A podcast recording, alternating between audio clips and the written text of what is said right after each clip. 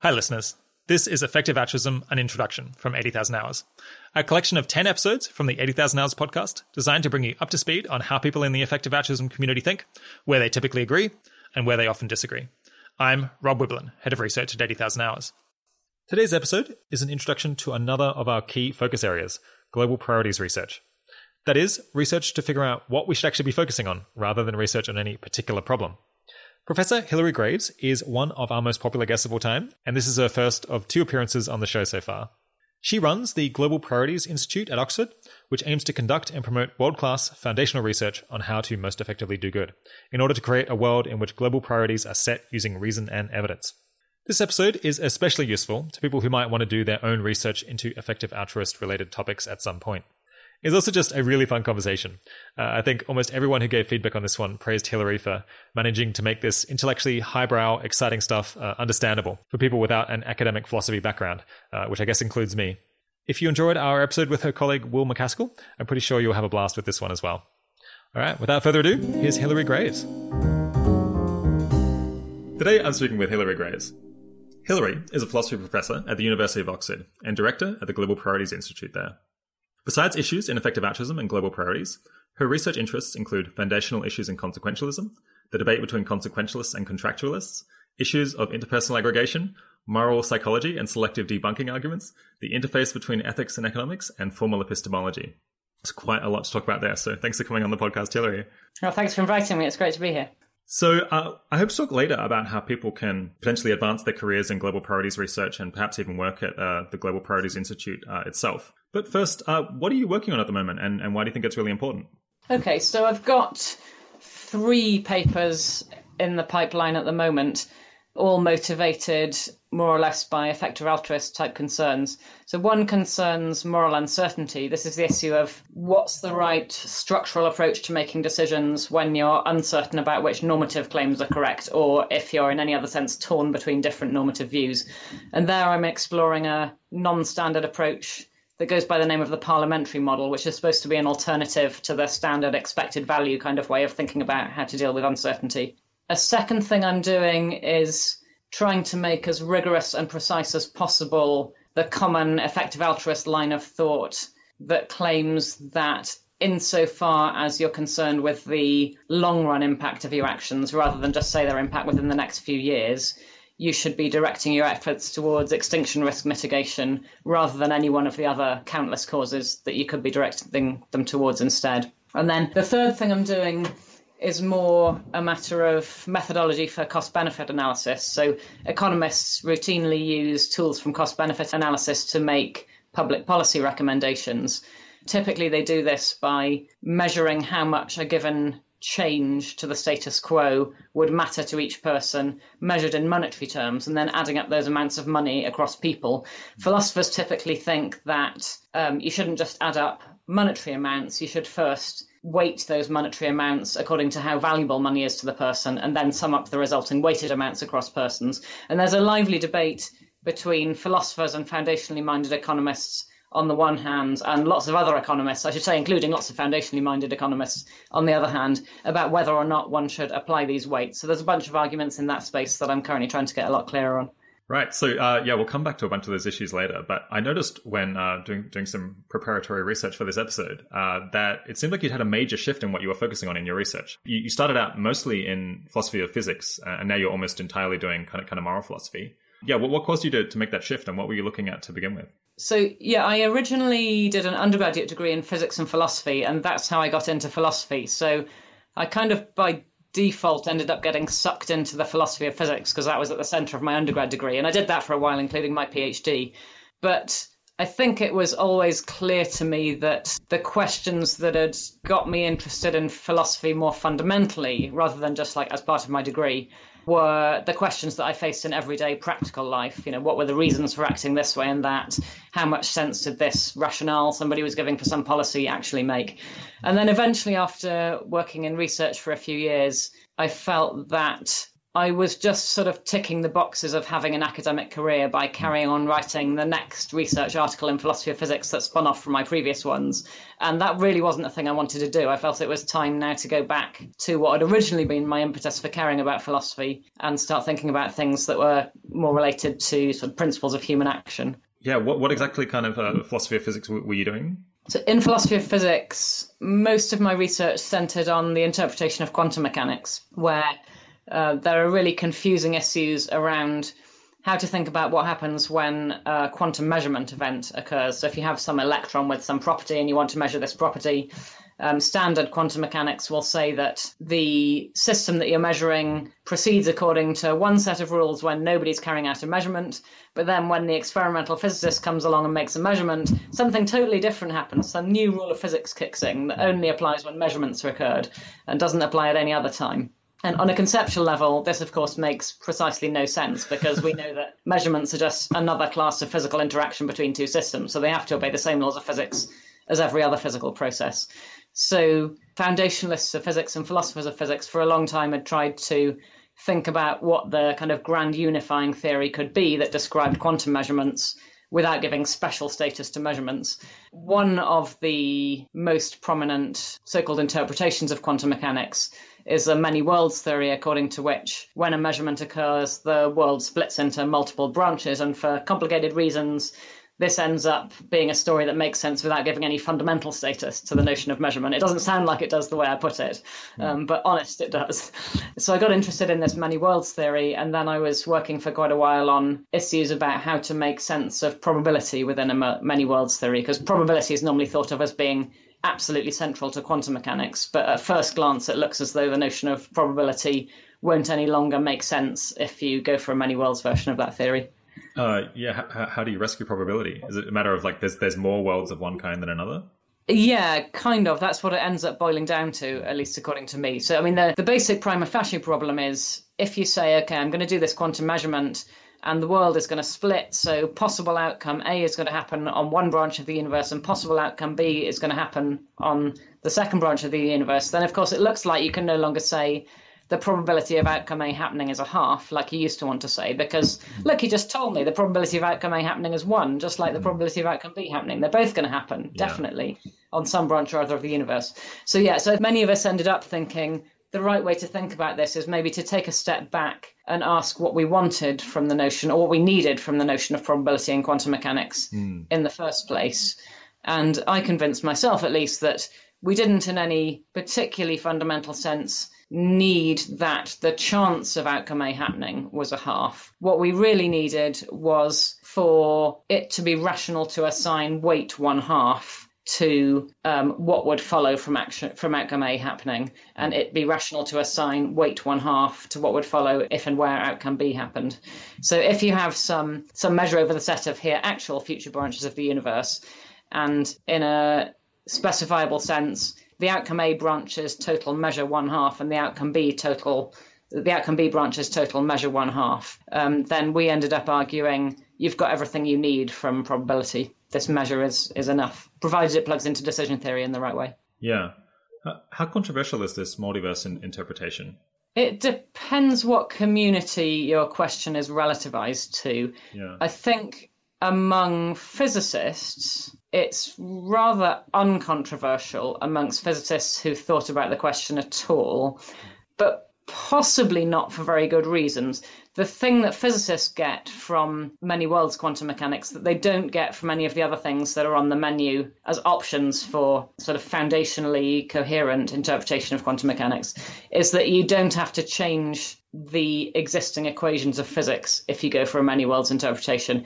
If you go for the other alternatives, so a so called pilot wave theory or a dynamical collapse interpretation, you're actually changing the physics in measurable ways. So mm. if you if you've been through physics undergrad undergrad and you've been through physics grad school and you've built a career based on working with the existing equations of physics, then you've got an obvious reason to kind of like it yeah. if you've got a coherent foundational story that's consistent with all that stuff.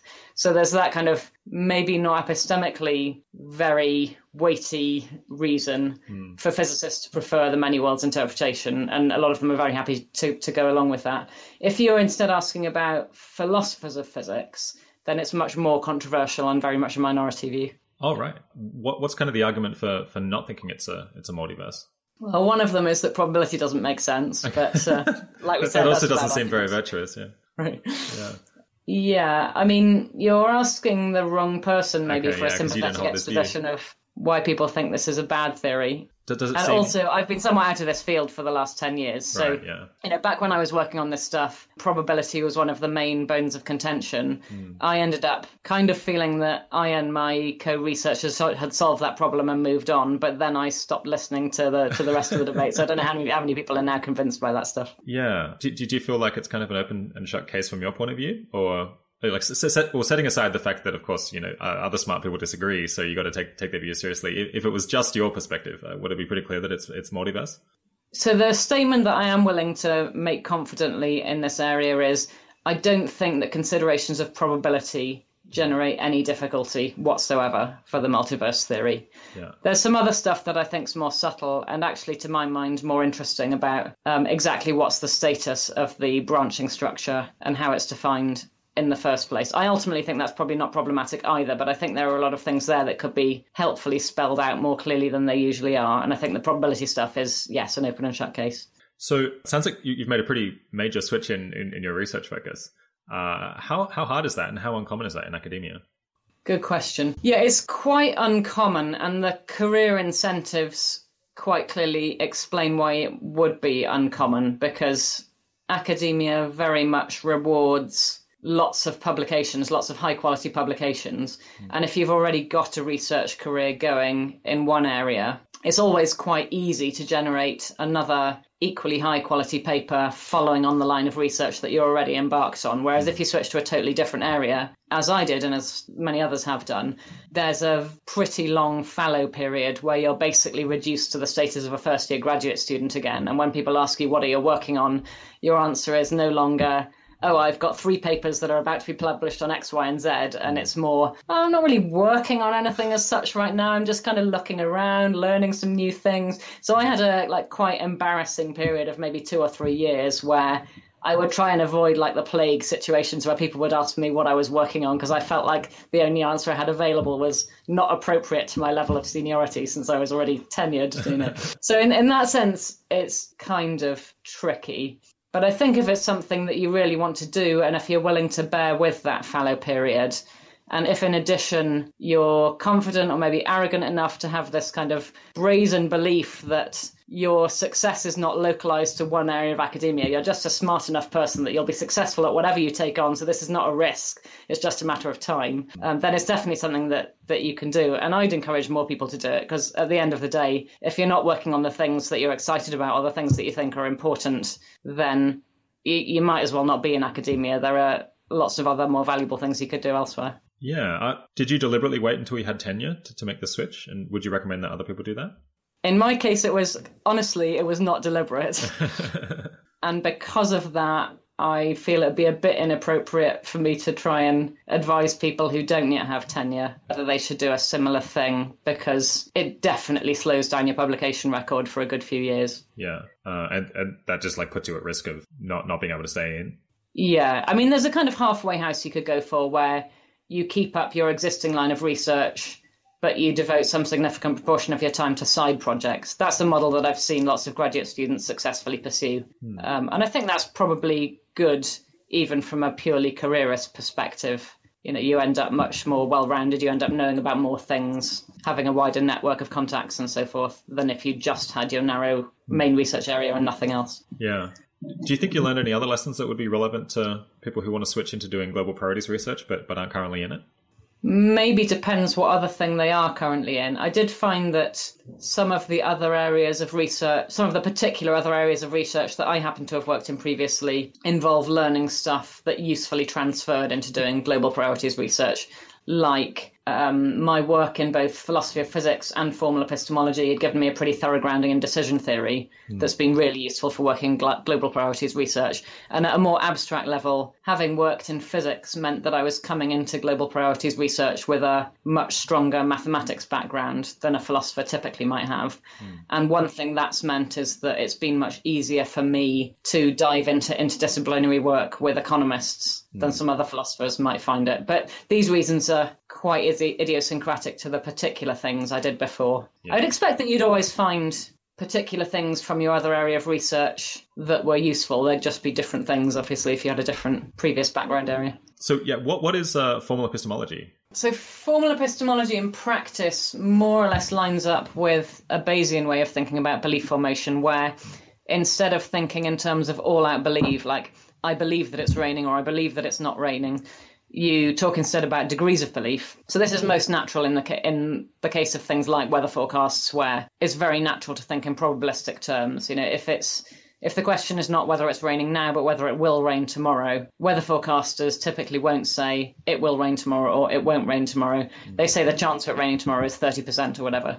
So, in Bayesian terms, you would report your degree of belief that it will rain tomorrow as being 0.3 in that kind of context.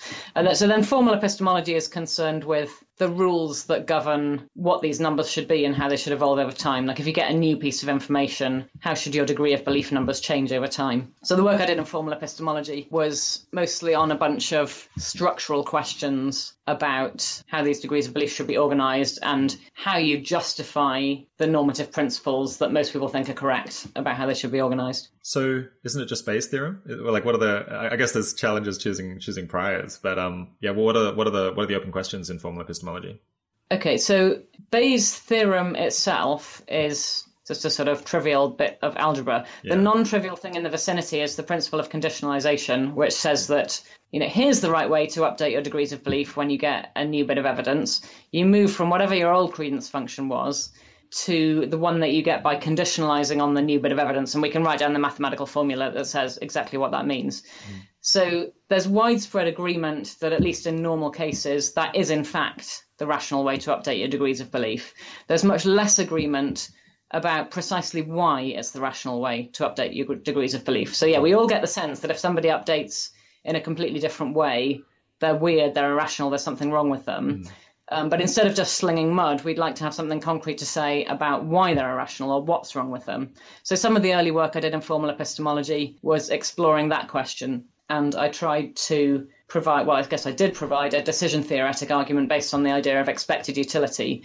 But importantly expected epistemic utility rather than expected practical utility. We could say a bit more about that difference in a minute. For why conditionalization is the uniquely rational updating rule. Basically, the idea was okay, if what you're trying to do is end up with degrees of belief that are as accurate as possible, they conform to the facts as closely as possible, but you know you're proceeding under conditions of uncertainty, so you can't guarantee that you're degrees of belief are going to end up accurate. If you take a standard decision theoretic approach to dealing with this uncertainty, where you're trying to maximize expected value, but here it's expected value in the sense of expected closeness to the to the truth, a co-author and I were able to prove that conditionalization is the updating rule for you. Any other updating rule will perform worse than conditionalization in expected epistemic value terms.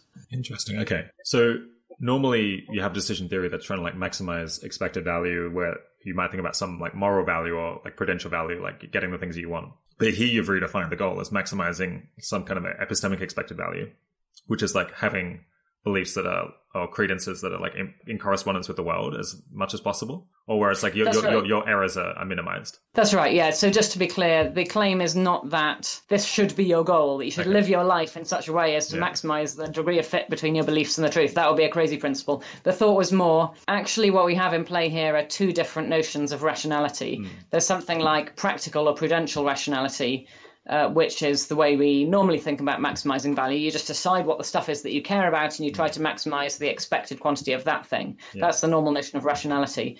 But on reflection, it seems that we also have a second notion of rationality, which you might call epistemic rationality, mm. uh, which is about having your beliefs respond to the evidence in the in the intuitively correct kind of ways. Yeah. And we wanted to work out what are the principles of this epistemic rationality thing even when doing what's epistemically rational might in fact conflict with doing what's practically rational. Mm, okay. Uh, well, we'll stick up a link to that to that paper. It's like epistemic decision theory, right? No, that paper is the 2006 one. Conditionalization maximizes expected epistemic utility. Ah, okay. And then the later paper on epistemic decision theory is that just uh, more of the same kind of thing, or is that a different different argument? It's different. It's related, but so there the issue was when we think about practical decision theory, there are some cute puzzle cases where it's not obvious precisely what notion of expected utility we ought to be trying to maximize. So for the cognoscenti here, I'm talking about things like the Newcomb problem, where there's one action that would cause the world to get better, but would provide evidence that the world is already bad. Mm. And there, people's intuitions go different ways on whether it's rational to do this action. Like, do you want to do the thing that gives you evidence that you're in a good world? Or do you want to do the thing that makes the world better, even if it makes it better from a really bad starting point? So this this debate had already been reasonably well mapped out in the context of practical decision theory.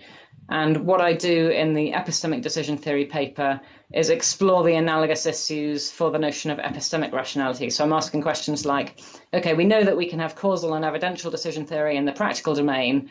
Let's write down what causal and evidential decision theory would look like in the epistemic domain. And let's ask the question of which of them, if either, maps onto our intuitive notion of epistemic rationality. Hmm. And the kind of depressing conclusion that I get to in the paper is that none of the decision theories we've developed for the practical domain seem to have the property that the analog of that one performs very well in the epistemic domain. I say this is a kind of depressing conclusion because it seems like in order to be thinking of epistemic rationality in terms of trying to get to good epistemic states, like trying to get to closeness to the truth or something like that, you have to have a decision theory corresponding to the notion of epistemic rationality. Hmm. So if you can't find any decision theory that seems to correspond to the notion of epistemic rationality, that seems to suggest that our notion of epistemic rationality is not a consequentialist type notion. It's not about trying to get to good states in any sense of good states.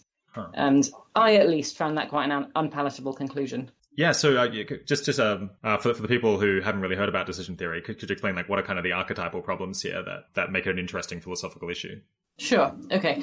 So there's a like, well-known in the field problem called the Newcomb problem, which pulls apart two kinds of decision theory, which in normal decision situations would yield the same predictions as one another about what you should do. So normally you don't have to choose between these two different things, and normally you don't realize that there are two different decision theories maybe at the back of your mind. But mean, here, here's the Newcomb problem, and hopefully this will help people to see why there's a, a choice to be made. So suppose you find yourself in the following admittedly very unusual situation. You're confronted with two boxes on the table in front of you. One of these boxes is made of glass, it's transparent, you can see what's in it, and the other one is opaque.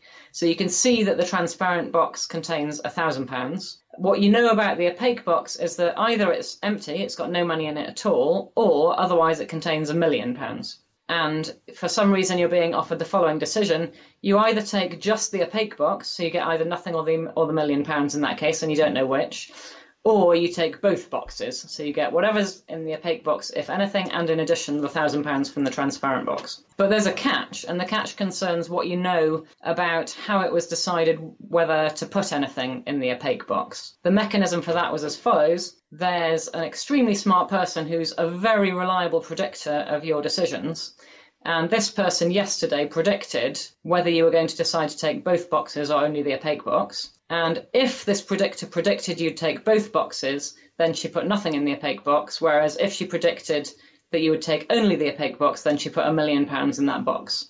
Okay, so knowing that stuff about how the predictor decided what, if anything, to put in the opaque box, now what do we think about whether you should take both boxes or only the opaque one?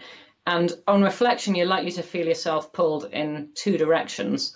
The first direction says, well, look, this stuff about whether there's anything in the opaque box or not, that's already settled. That's in the past. There's nothing I can do about it now. So I'm going to get either nothing or the million pounds from that box anyway.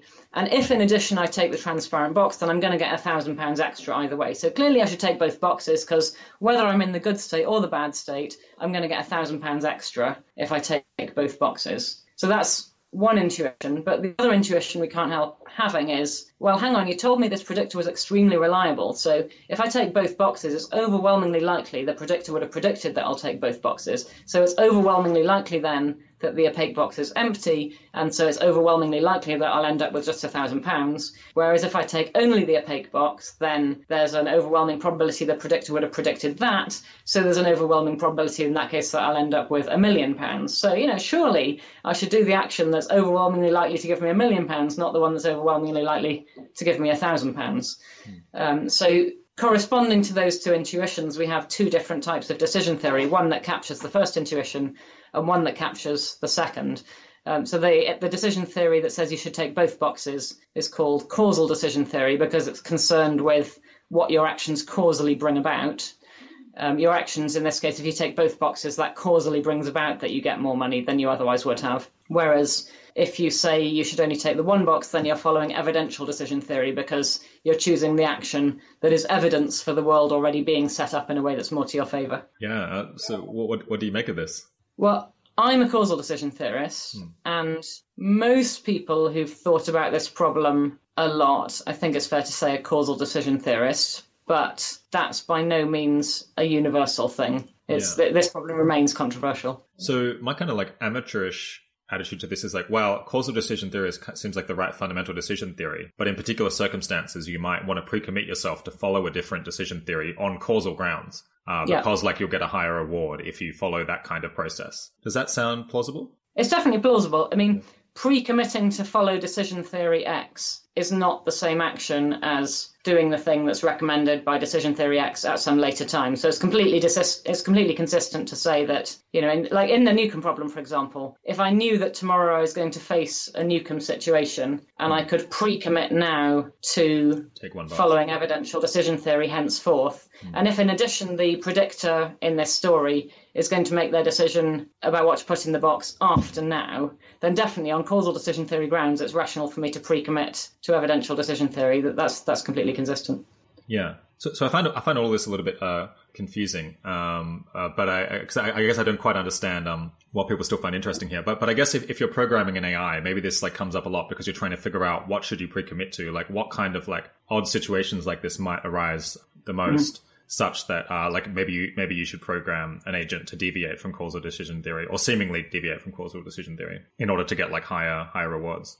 Yeah. yeah, that seems right. I mean, I think the, the benefit that you get from having been through this thought process, if you're theorizing in the AI space, is that you get these insights like that it's crucial to distinguish between the act of following a decision theory and the act of pre-committing to follow that decision theory in future. If you've got that conceptual toolbox that pulls apart all these things, then you can see what the crucial questions are and what the possible answers to them are. I think that that's the value of, of having this decision theoretic background. Yeah. There are a few other cases that I find um, more more amusing or maybe more compelling because they don't seem to involve some kind of uh, re- reverse like causation or back backwards like uh, yeah back, backwards causation in time. Um, oh wait, hang on, can I interrupt oh, there? Oh, go for it. Yeah, there's yeah. no back. There's no backwards causation in this story. That's important. Yeah. you know, I'm quite good at predicting your actions, for example. Like, I know you're going to drink coffee within the next 10 minutes. There's nothing yeah. sci fi about being able to predict people's decisions. And by the way, you're probably now in a pretty good position to predict that I would two box if I face the Newcomb problem tomorrow. Yeah. You are very smart, but you didn't have to be very smart to be in a position to make that prediction. Hmm. Yeah. So there's nothing like people often feel the Newcomb the Newcomb problem involves some something massively science fictional, but it's really quite mundane actually. It's unusual. Yeah. Um, but it doesn't involve any special powers. Yeah. I, okay. So I agree with that. Like on, on paper, it doesn't involve any uh, yeah backwards causation, but I guess I feel like it's it's it's messing with our intuitions because you have this sense that like your choice of which boxes to pick is going to like cause like somehow like backwards in time cause them to have have put a different amount uh, a different amount of money in the in the box. Uh, so I feel like that's that's part of why it seems so difficult is because it's like it's kind of building into it this intuition that you're causing like that, you, that like you can affect like today like what happened yesterday. Do, do, do you see what I'm getting at? No, no. I I guess I, guess if you totally disavow that, yeah. I just don't think that's a correct description of, of. I mean, maybe maybe you're right as a matter of psychology that lots of people feel that's going on in the Newcomb problem. I just want yeah. to insist that it is it's, not. It's not how it's actually set up. Yeah. okay, yeah, but other ones where where I feel um you don't get um that effect as much as uh the the, the smoking lesion problem uh, and also the psychopath button. Do, do you just want to exp- explain those two uh, quickly if you can? Um, so the smoking lesion, I think, is structurally very similar to the Newcomb problem. It just puts different content in the story. Mm. So the idea here is there are two genetic types of people. One type of person has the smoking lesion, and the other type of person does not have the smoking lesion. What the smoking lesion predisposes you to, if you have it, is two things. Firstly, it makes it more likely that you'll choose to smoke, and secondly, it makes it more likely that you'll get cancer. And in this story, smoking does not cause cancer, and you know all of this stuff. Your decision in that problem is whether or not to smoke. And there you could have the same two intuitions as the ones I described in the Newcomb problem. You, should, you could think, well, I should smoke because look, either I've got the smoking lesion or not, and nothing I do is going to change that fact, and I happen to enjoy smoking, so it's just strictly better for me either way to smoke than not. That's the causal decision theorist intuition.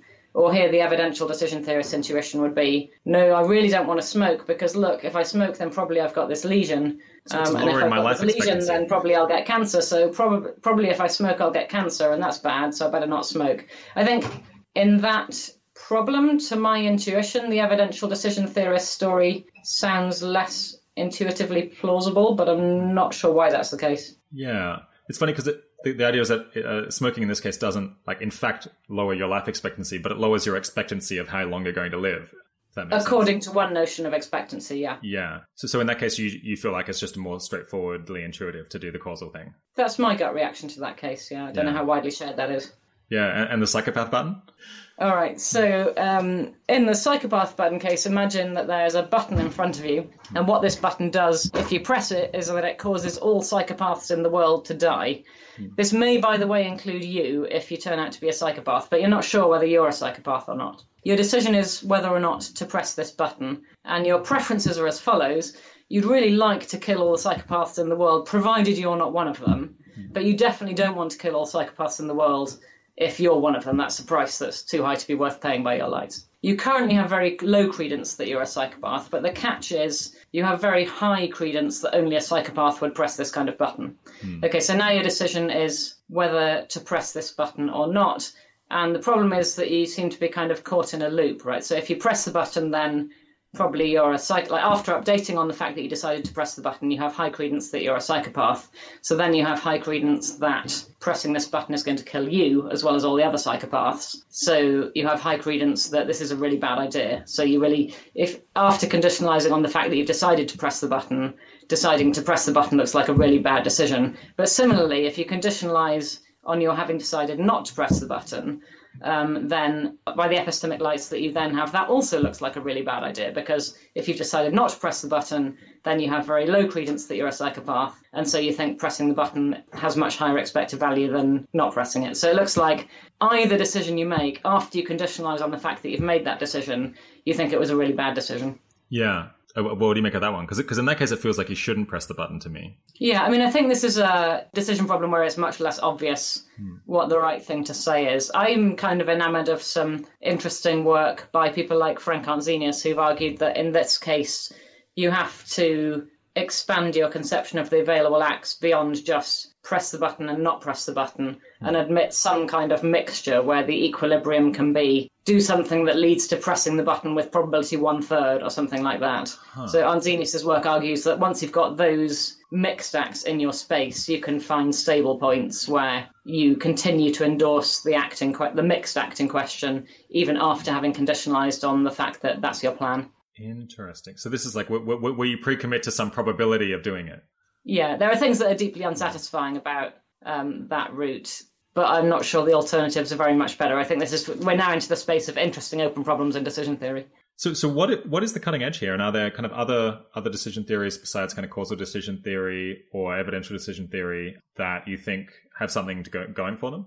Yeah, there's a few others. So Ralph Wedgwood, one of my colleagues, well, used to be one of my colleagues at Oxford, developed a decision theory called benchmark decision theory, which is supposed to be a competitor to both causal and evidential decision theory. Um, the paper by Frank Arntzenius I just alluded to explores what he calls deliberational variants on existing decision theories in response to cases like the psychopath button. So these are like formalizations of what the decision theory looks like in this richer space of mixed acts. And then, as many of your listeners will know, like in the space of AI research, people have been throwing around terms like functional decision theory and timeless decision theory and updateless decision theory.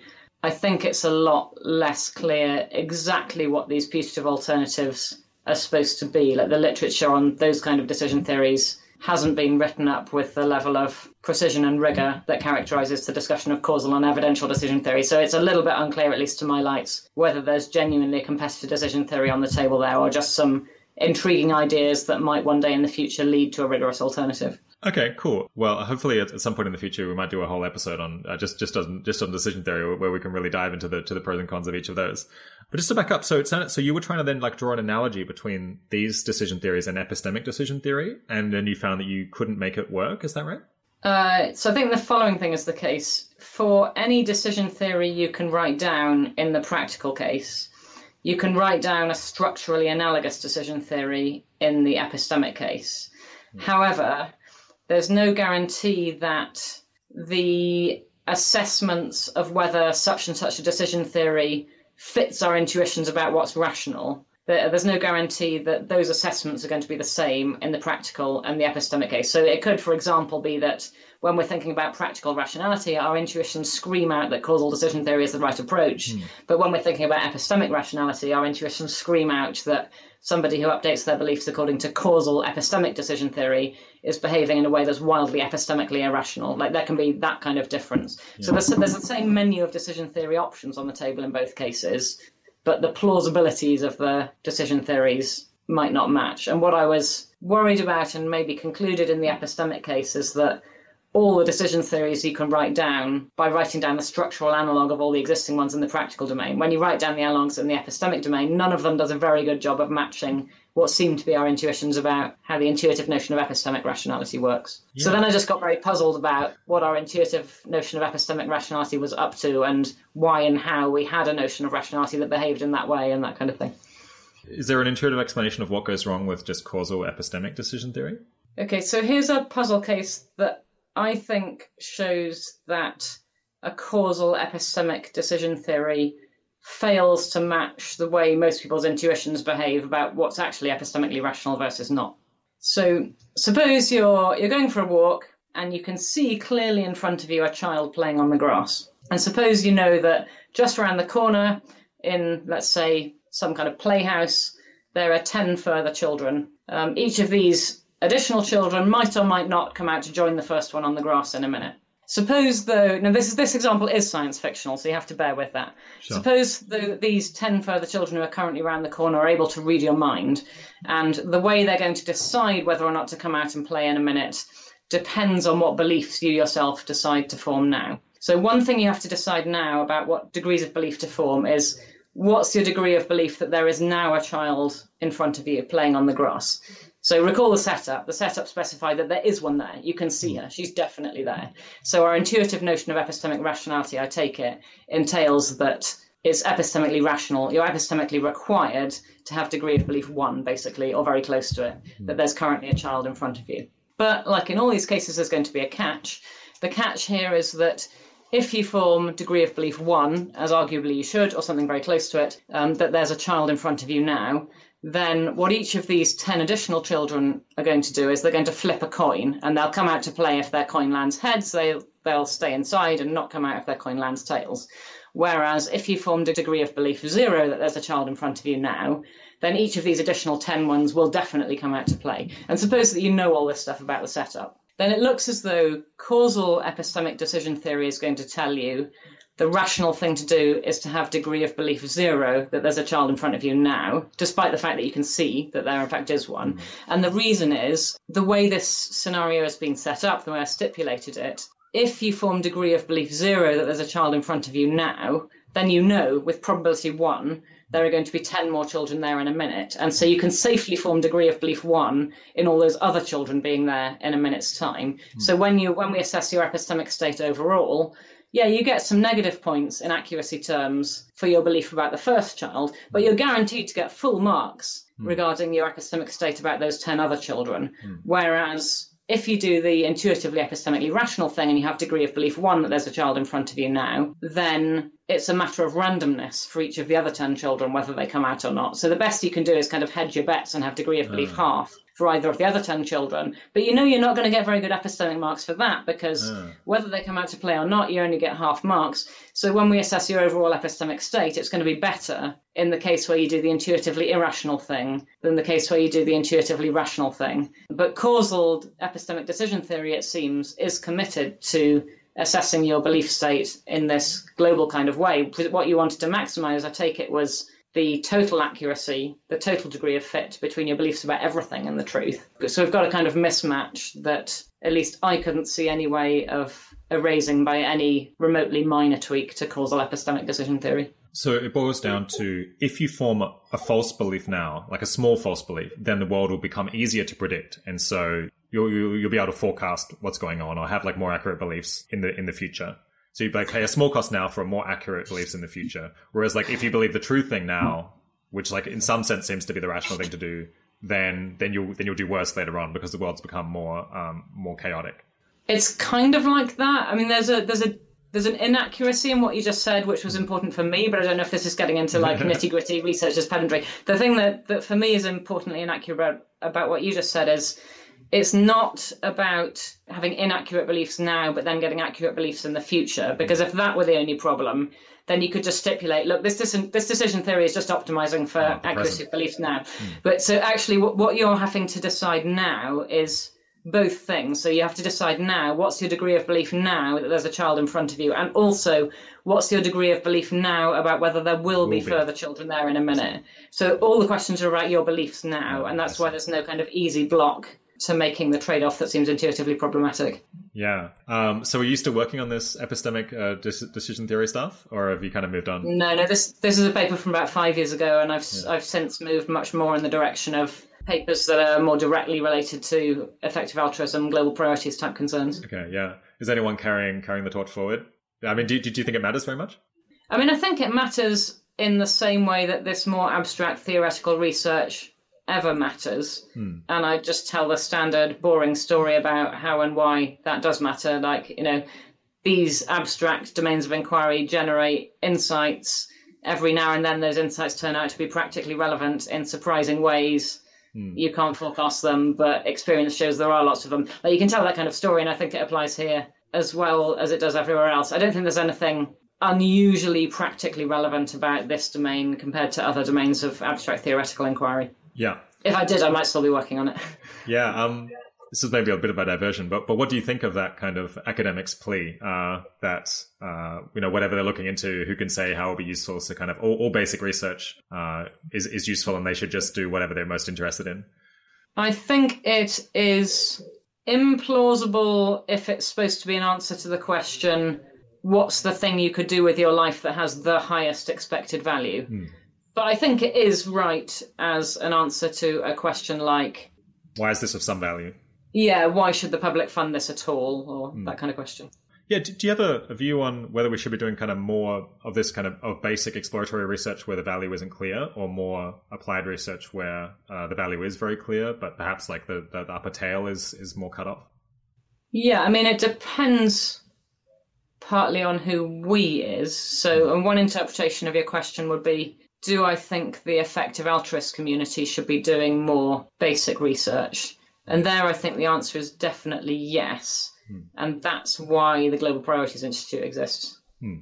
That's kind of our one way of describing at the most basic level what we take our brief to be is take issues that are interesting and important by effective altruist lights and submit them to the kind of critical scrutiny and intellectual rigor that's characteristic of academia rather than just writing them up on effective altruist blogs and not getting them into the academic literature or not doing the thing where you spend one year perfecting one footnote to work out exactly how it's meant to go. like we tend to do more that that last kind of thing. Yeah. Okay. Well, uh, let's push on and talk about the kind of research that you're doing now. Yeah. What What are the main topics that you're looking into and that and that GPI is looking into, or at least that you have been looking into over the last few years? Sure. So uh, GPI has existed for maybe a year. It's officially existed for a bit less than that, but that's roughly the timescale on which we've be- we've had people working more or less full time on GPI issues. And the first thing we did was drew up a monstrous research agenda where we initially tried to write down every topic we can think of where we thought there was scope for somebody to write an academic research article making rigorous either an existing current of thought in the effective altruist community where effective altruists have kind of decided what they think they believe, but the argument hasn't been made fully rigorous, or there's an interesting open question where effective altruists really don't know and don't even think they know what the answer is, mm. but it seems plausible that the tools of various academic disciplines, and we're especially interested in philosophy and economics, might be brought to bear to give some guidance on what's a more versus a less plausible answer to this practically important question. So, through that lens, we ended up with something like a 50 page document of possible research topics. So, clearly, we had to prioritize within that. and what we've been focusing on in the initial sort of six to eight months is what we call the long termism paradigm, where long termism will be something like the view that the vast majority of the value of our actions, or at least our highest expected value actions, the vast majority of the value of those actions lies in the far future rather than the nearer term. So we're interested in what it looks like when you make the strongest case you can for that claim, and then also what follows from that claim and how rigorous can we make the arguments about what follows from that claim. So, for example, lots of people in the EA community think that insofar as you accept long termism, what you should be focusing on is reducing risks of premature human extinction rather than, for example, trying to speed up economic progress. Mm. Um, but nobody, to my knowledge, has really tried to rigorously sit down and write down why that's the case. So that's one of the things we've been trying to do. Yeah. How strong do you think the, the case is for, for long termism? Uh, it sounds like you're like sympathetic to it, but do you, how likely do you think it might be that you could change your mind? Okay, yeah, no, d- definitely sympathetic to it. I'm a little bit wary of answering the question about how likely is it that I think I might change my mind because even trying to predict that can sometimes psychologically have the effect of closing one's mind as a ah, researcher and reducing one's ability to just follow argument where it leads. So I'm much more comfortable in the frame of mind where I think, yeah, okay, roughly speaking, I find this claim very plausible. Hmm. But I know as a general matter that when I do serious research, when I write, when I sit down and try and make things fully rigorous, I end up in some quite surprising places. But it's very hmm. important that while I'm in that process, I'm in a frame of mind of just following argument wherever it leads rather than some kind of partisan motivated cognition. Yeah, yeah. Um, so, yeah, I think it's extremely likely that I'll change my mind on many aspects of how to think about the problem. I don't really know how to predict what's the probability I'd change my mind on the eventual conclusion. Sure. Yeah. So I guess well, what are the what are the main controversies here? What what are maybe the, the, the weakest points that people kind of push on if they're if they're wanting to question long termism? Okay. So one thing that's controversial is how to think about discounting future welfare. Hmm. So it's very common um, in economic analyses of policy recommendations, for example, to at least discount future goods. And that's very clearly also the right thing to do, by the way, because if you think that people are going to be richer in the future, then a marginal unit of concrete material goods has less value in the future than it does today just because of considerations of diminishing marginal utility. Mm. If you think people are going to be poorer in the future, then the reverse tr- is true. So mm. you should either positively or negatively discount future goods relative mm. to present ones. That's pretty uncontroversial. What's controversial is whether you should treat welfare in the future as having different weight from welfare in the present moral philosophers are more or less unanimous on the view that you should not you should not discount future future welfare, and that's an important input into the case for long termism because mm. if you think you should discount future welfare at say an exponential rate going forwards in time, then even a very small discount rate is going to dramatically suppress um, the value of possible future welfare we can get summed hmm. across all generations. So you don't get the kind of overwhelming importance of the far future picture that you get if you have a zero discount rate on future welfare. Mm. So that will be one of them. And another salient one would be issues in population ethics. Mm. So if we're talking about premature human extinction in particular, you get the case for thinking it's overwhelmingly important to prevent or reduce the chance of premature human extinction if you're thinking of lives that are, quote, lost in the sense that they never happened in the first place because of premature human extinction. Mm in the same way that you think of lives that are lost in the sense of they got cut short, mm. like people dying early. If you think that those two things are basically morally on a par, so very valuable lives that would contain love and joy and projects and all that good stuff failed to happen that would otherwise have happened, that's just as bad if people fail to be born as it is if they die prematurely. If you're in that frame of mind, um, then you're very likely to conclude that it's overwhelmingly important we prevent premature human extinction just because of how long the future could be if we don't go prematurely extinct. Whereas if you think there's a morally important sense in which a life that never starts in the first place is not a loss. If you think this is a like a victimless situation, this per, because of because, because premature human extinction in fact happens, let's say this person never gets born, so this person doesn't exist. So there in fact is no person we're talking about here. There is no person who experiences this loss. If you're in that kind of frame of mind, then you're likely to conclude that it doesn't really matter, or it doesn't matter anything like as much um, whether we prevent premature extinction or not. So those those would be two examples of cases where there's something that's controversial within moral philosophy that's going to have a big impact on what you think about the truth of long termism versus not. Yeah, I guess a, a third argument that I hear made. Um, maybe even more than those two these days is uh, the question of whether the future is going to be good on balance. So, like, is it worth preserving the future, um, or is it just like very unclear whether uh, is going to be positive or negative morally, even like even taking account uh, the welfare of future people. But maybe, but maybe that's like less of a philosophical issue; it's more of a practical issue, and so not so much under the purview of, of GPI. I think it is under the purview of GPI. I mean, it's an issue that has both philosophical and practical components, and the philosophical components of it would be under the purview of GPI. So, part of the input into that third discussion is going to be, well, what exactly is it that's valuable anyway? What does it take for a life to count as good on balance versus bad on balance? So you know there are some there are some views, for example, that think you can never be in a better situation than never having been born because Yeah. like the best possible thing is to have none of your preferences frustrated. Well, if you're never born, so you never have any preferences, then in particular you never have any frustrated preferences, so you get full marks. the ideal if life. you are born, some of the things you wanted are not going to happen, so you're always going to have negative marks. There are those kind of views out there, and they're obviously Yeah. going to be unsympathetic to the claim that preventing human extinction is a good thing. Um, and they tend to be, you know, like that one in my opinion, they tend to be pretty wacky views as a matter of philosophy. Yeah. But there's definitely a project there of kind of going through and seeing whether there's any plausible philosophical view Hmm. that will be likely to generate the negative value claim in practice. Yeah. Okay, so uh, I'm a bit wary of, of diving into the discount rate issue because uh, we've talked about that before with with, with Toby Ord on the show, uh, and it seems like philosophers are just kind of uh, sing with one voice on this topic. And it's, I mean, I, yeah, my background is in economics, and I feel it's just like economists are, are getting confused about this. They're they're confusing an instrumental tool that they've like started putting into their formulas with like some fundamental moral issue. Uh, in as much as um, economists even even disagree with uh, not having a pure time discount rate. Um, which seems uh, my, my impression, at least uh, from, from my vantage point, is that economists are coming around to this because this issue's been raised enough and uh, they're, they're progressively getting persuaded. Uh, is, is is that your perception or? To some extent, I think the more foundationally minded economists tend to broadly agree with the moral philosophers on this. So, for example, um, Christian Gollier has recently written a magisterial book on discounting, and he basically repeats the line that has been repeated by both moral philosophers and historically eminent economists such as Ramsey, Harrod, and so forth. Of like, yeah, there's really just sort of no discussion to be had here. Clearly, this thing should be zero.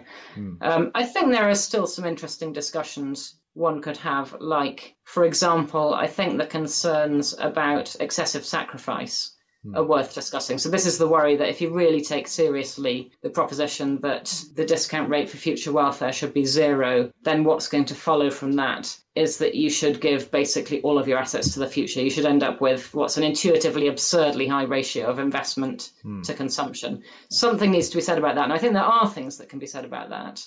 Um, but a lot of them usually aren't said.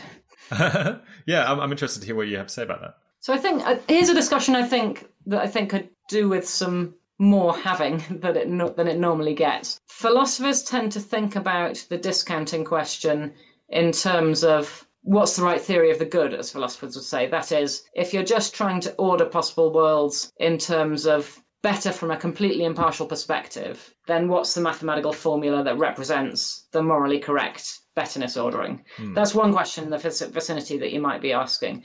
A subtly different question you might be asking is if you are a morally decent person, meaning you conform to all the requirements of morality, hmm. but you're, you're not completely impartially motivated, then what are the constraints on what's a permissible preference ordering for you to have over acts? So it's much more plausible to argue that you could use a formula that has a non-zero discount rate for future welfare if you're doing the second thing. That's much more plausible hmm. than thinking that you could have a non-zero discount rate for future welfare if you're doing the betterness thing. I mean, actually, I beg the question because I said you should be thinking of betterness in terms of completely impartial value, and mm. that closes the question. But yeah. remove the word impartial and yeah. and just talk about sort of betterness overall, yeah. and then it remains, I think, substantively implausible that you can have a non-zero discount rate for future welfare. But even if you're asking that second question, the one about what's a rationally permitted preference ordering over acts, not just rationally permitted, but taking into account morality, then I think there are more subtle arguments you can make for why the right response to this excessive sacrifice argument is not to have something that looks like a formula for value but incorporates discounting future well-being. Mm. It's rather to have something that's more like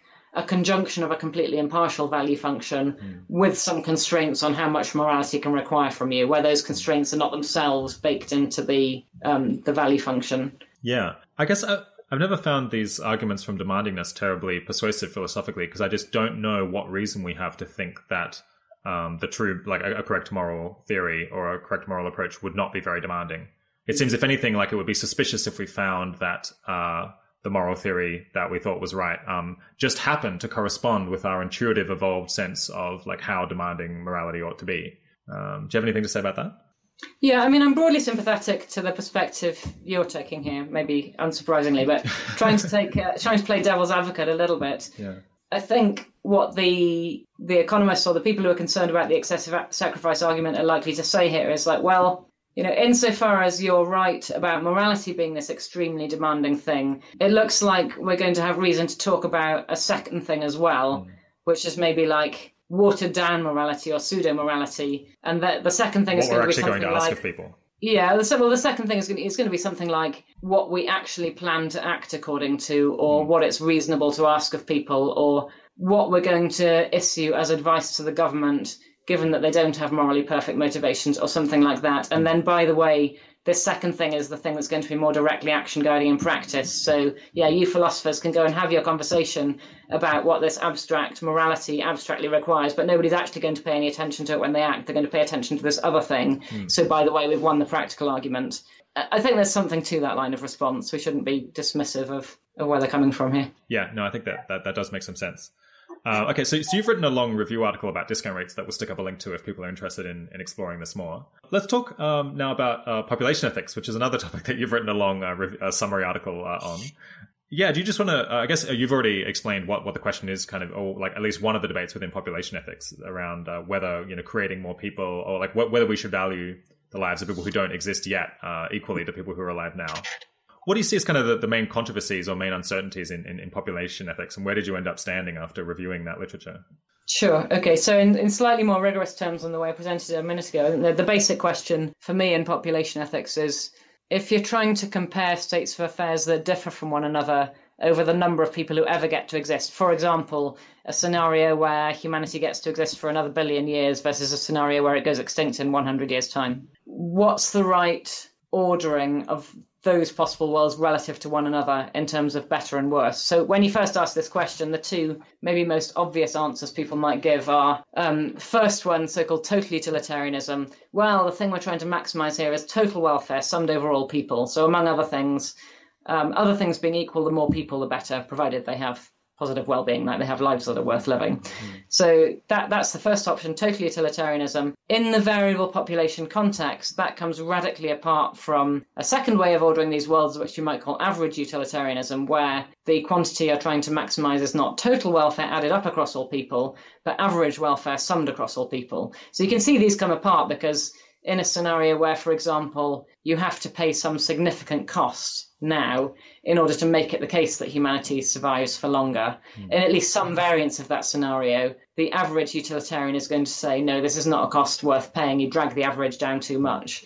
Whereas the total utilitarian is very likely to say, basically, any cost you come up with is going to be worth paying if it means we get to extend the, f- the future of humanity by far enough. So, I mean, that's the basic question. I mean, when you dig into the details of those theories, you come up with scenarios where total utilitarianism gives a, a, a, betterness verdict that strikes most people as radically counterintuitive. But then you can also come up with other scenarios where average utilitarianism generates a verdict that most people regard as radically counterintuitive. But furthermore, every other alternative theory you try to write down, so maybe it's not total, maybe it's not average, maybe it's something else. I've got this other great theory, three.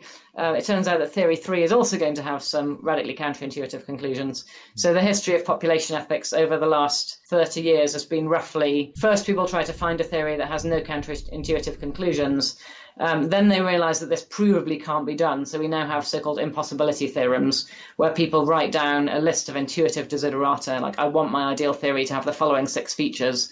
And then you have a mathematical theorem showing that there is no theory. In, math- in mathematical space, there is no theory that has all of these features. So we now understand that population axiology is a case of choosing your poison. You have to decide of your initial intuitive desiderata which one you're um, least unwilling to give up. And then that will guide your choice of theory. I think you asked me which my favorite theory was at the end of the day. Um, mm. It's total utilitarianism. Yeah, me too.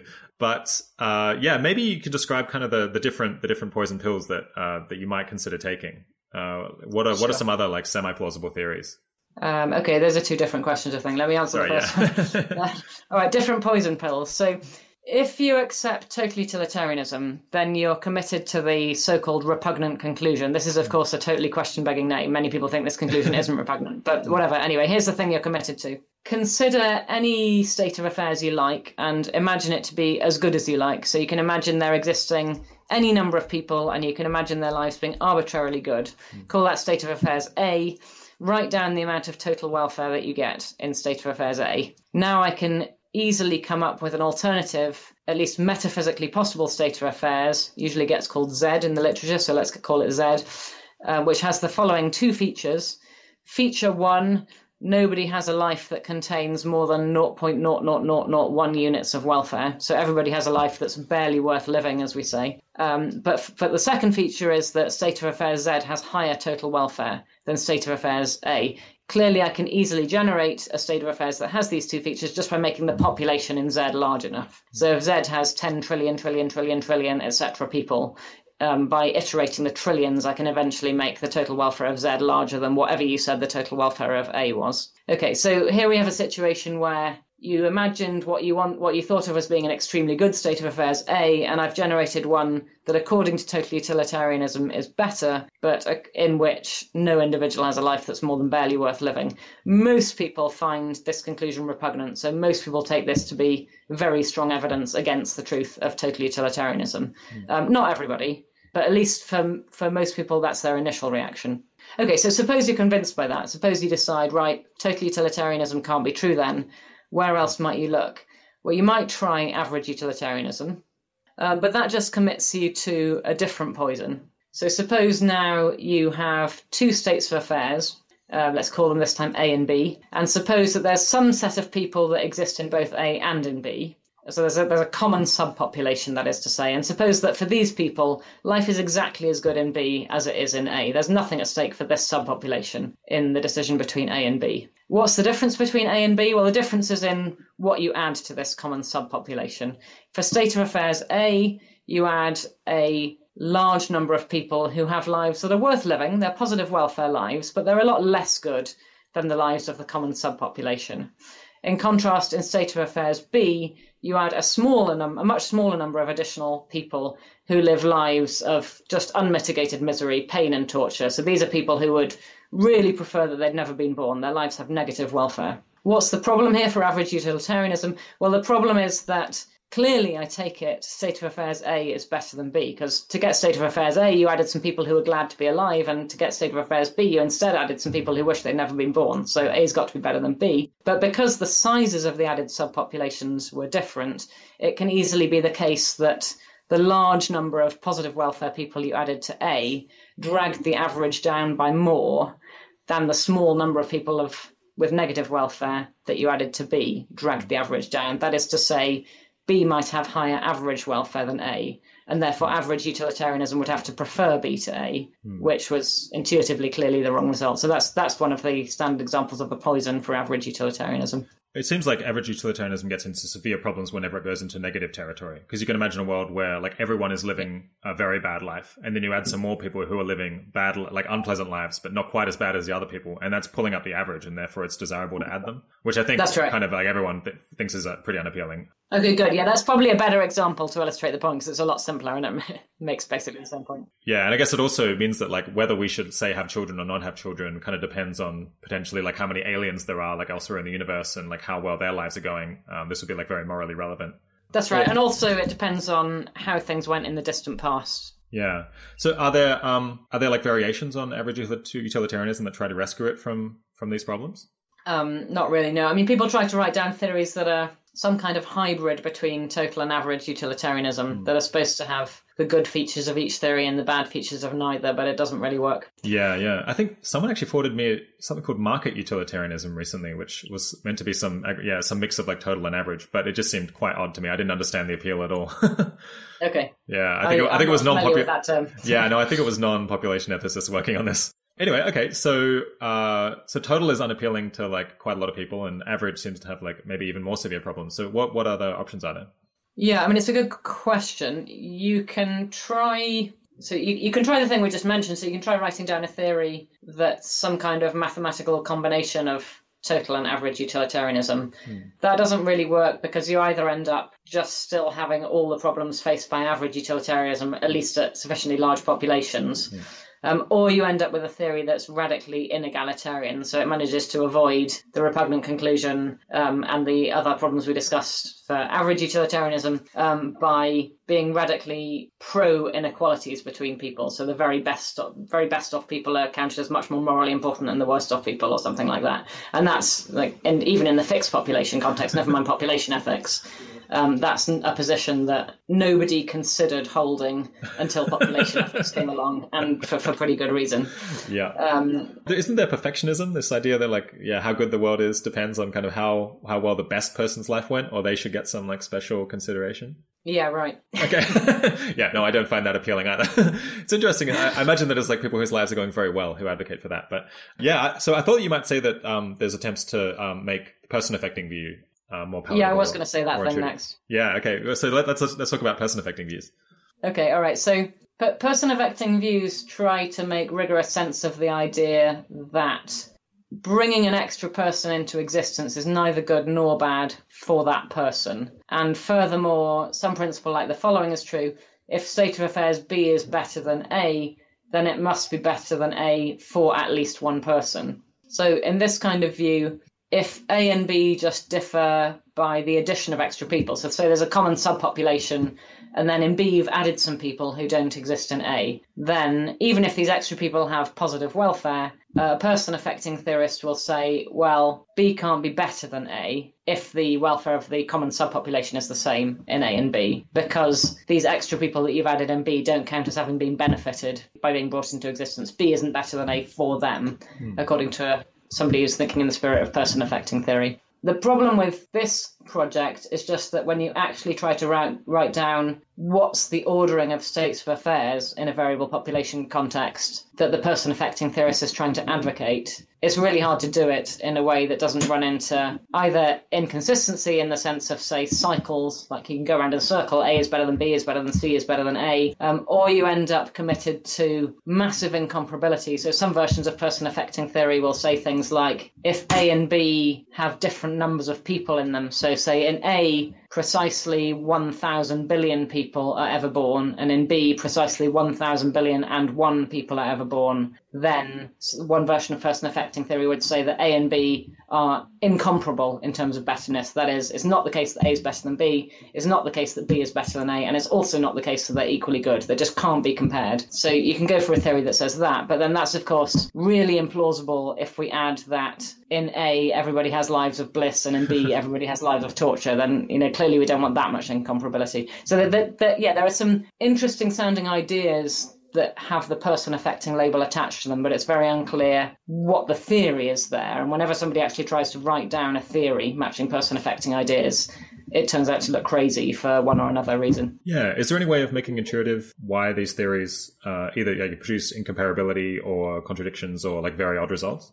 Well, we could make some steps in that direction. I mean, one thing you can do is try and think through what it would look like if you try to make rigorous the claim that if you add an extra person, then you make things not better, not worse. You leave them exactly equally as good as they were before. So suppose we, we say that's the principle we're going to try and develop into a theory. Um, then you end up conflicting with the so-called Pareto principle, right? Because take your status quo state of affairs A. Now we'll augment A in two different ways. First, we'll create state of affairs B1, and then separately we'll create state of affairs B2 we create B1 by adding a person who has welfare level, say 100, and we create B2 by adding a person who has a lower welfare level, let's say 50. But in both of these, in both B1 and B2, everybody who already exists in an A has the same welfare level that they had in A. So in particular, B1 and B2 agree with one another mm. on the welfare of everybody except the additional person. Mm. Okay, so now what do we get? Well, when we compare B1 and B2, it's obvious by the Pareto principle that B1's better than B2 because you've got a bunch of people for whom nothing's at stake, and then you've got one person who's better off in B1 than in B2.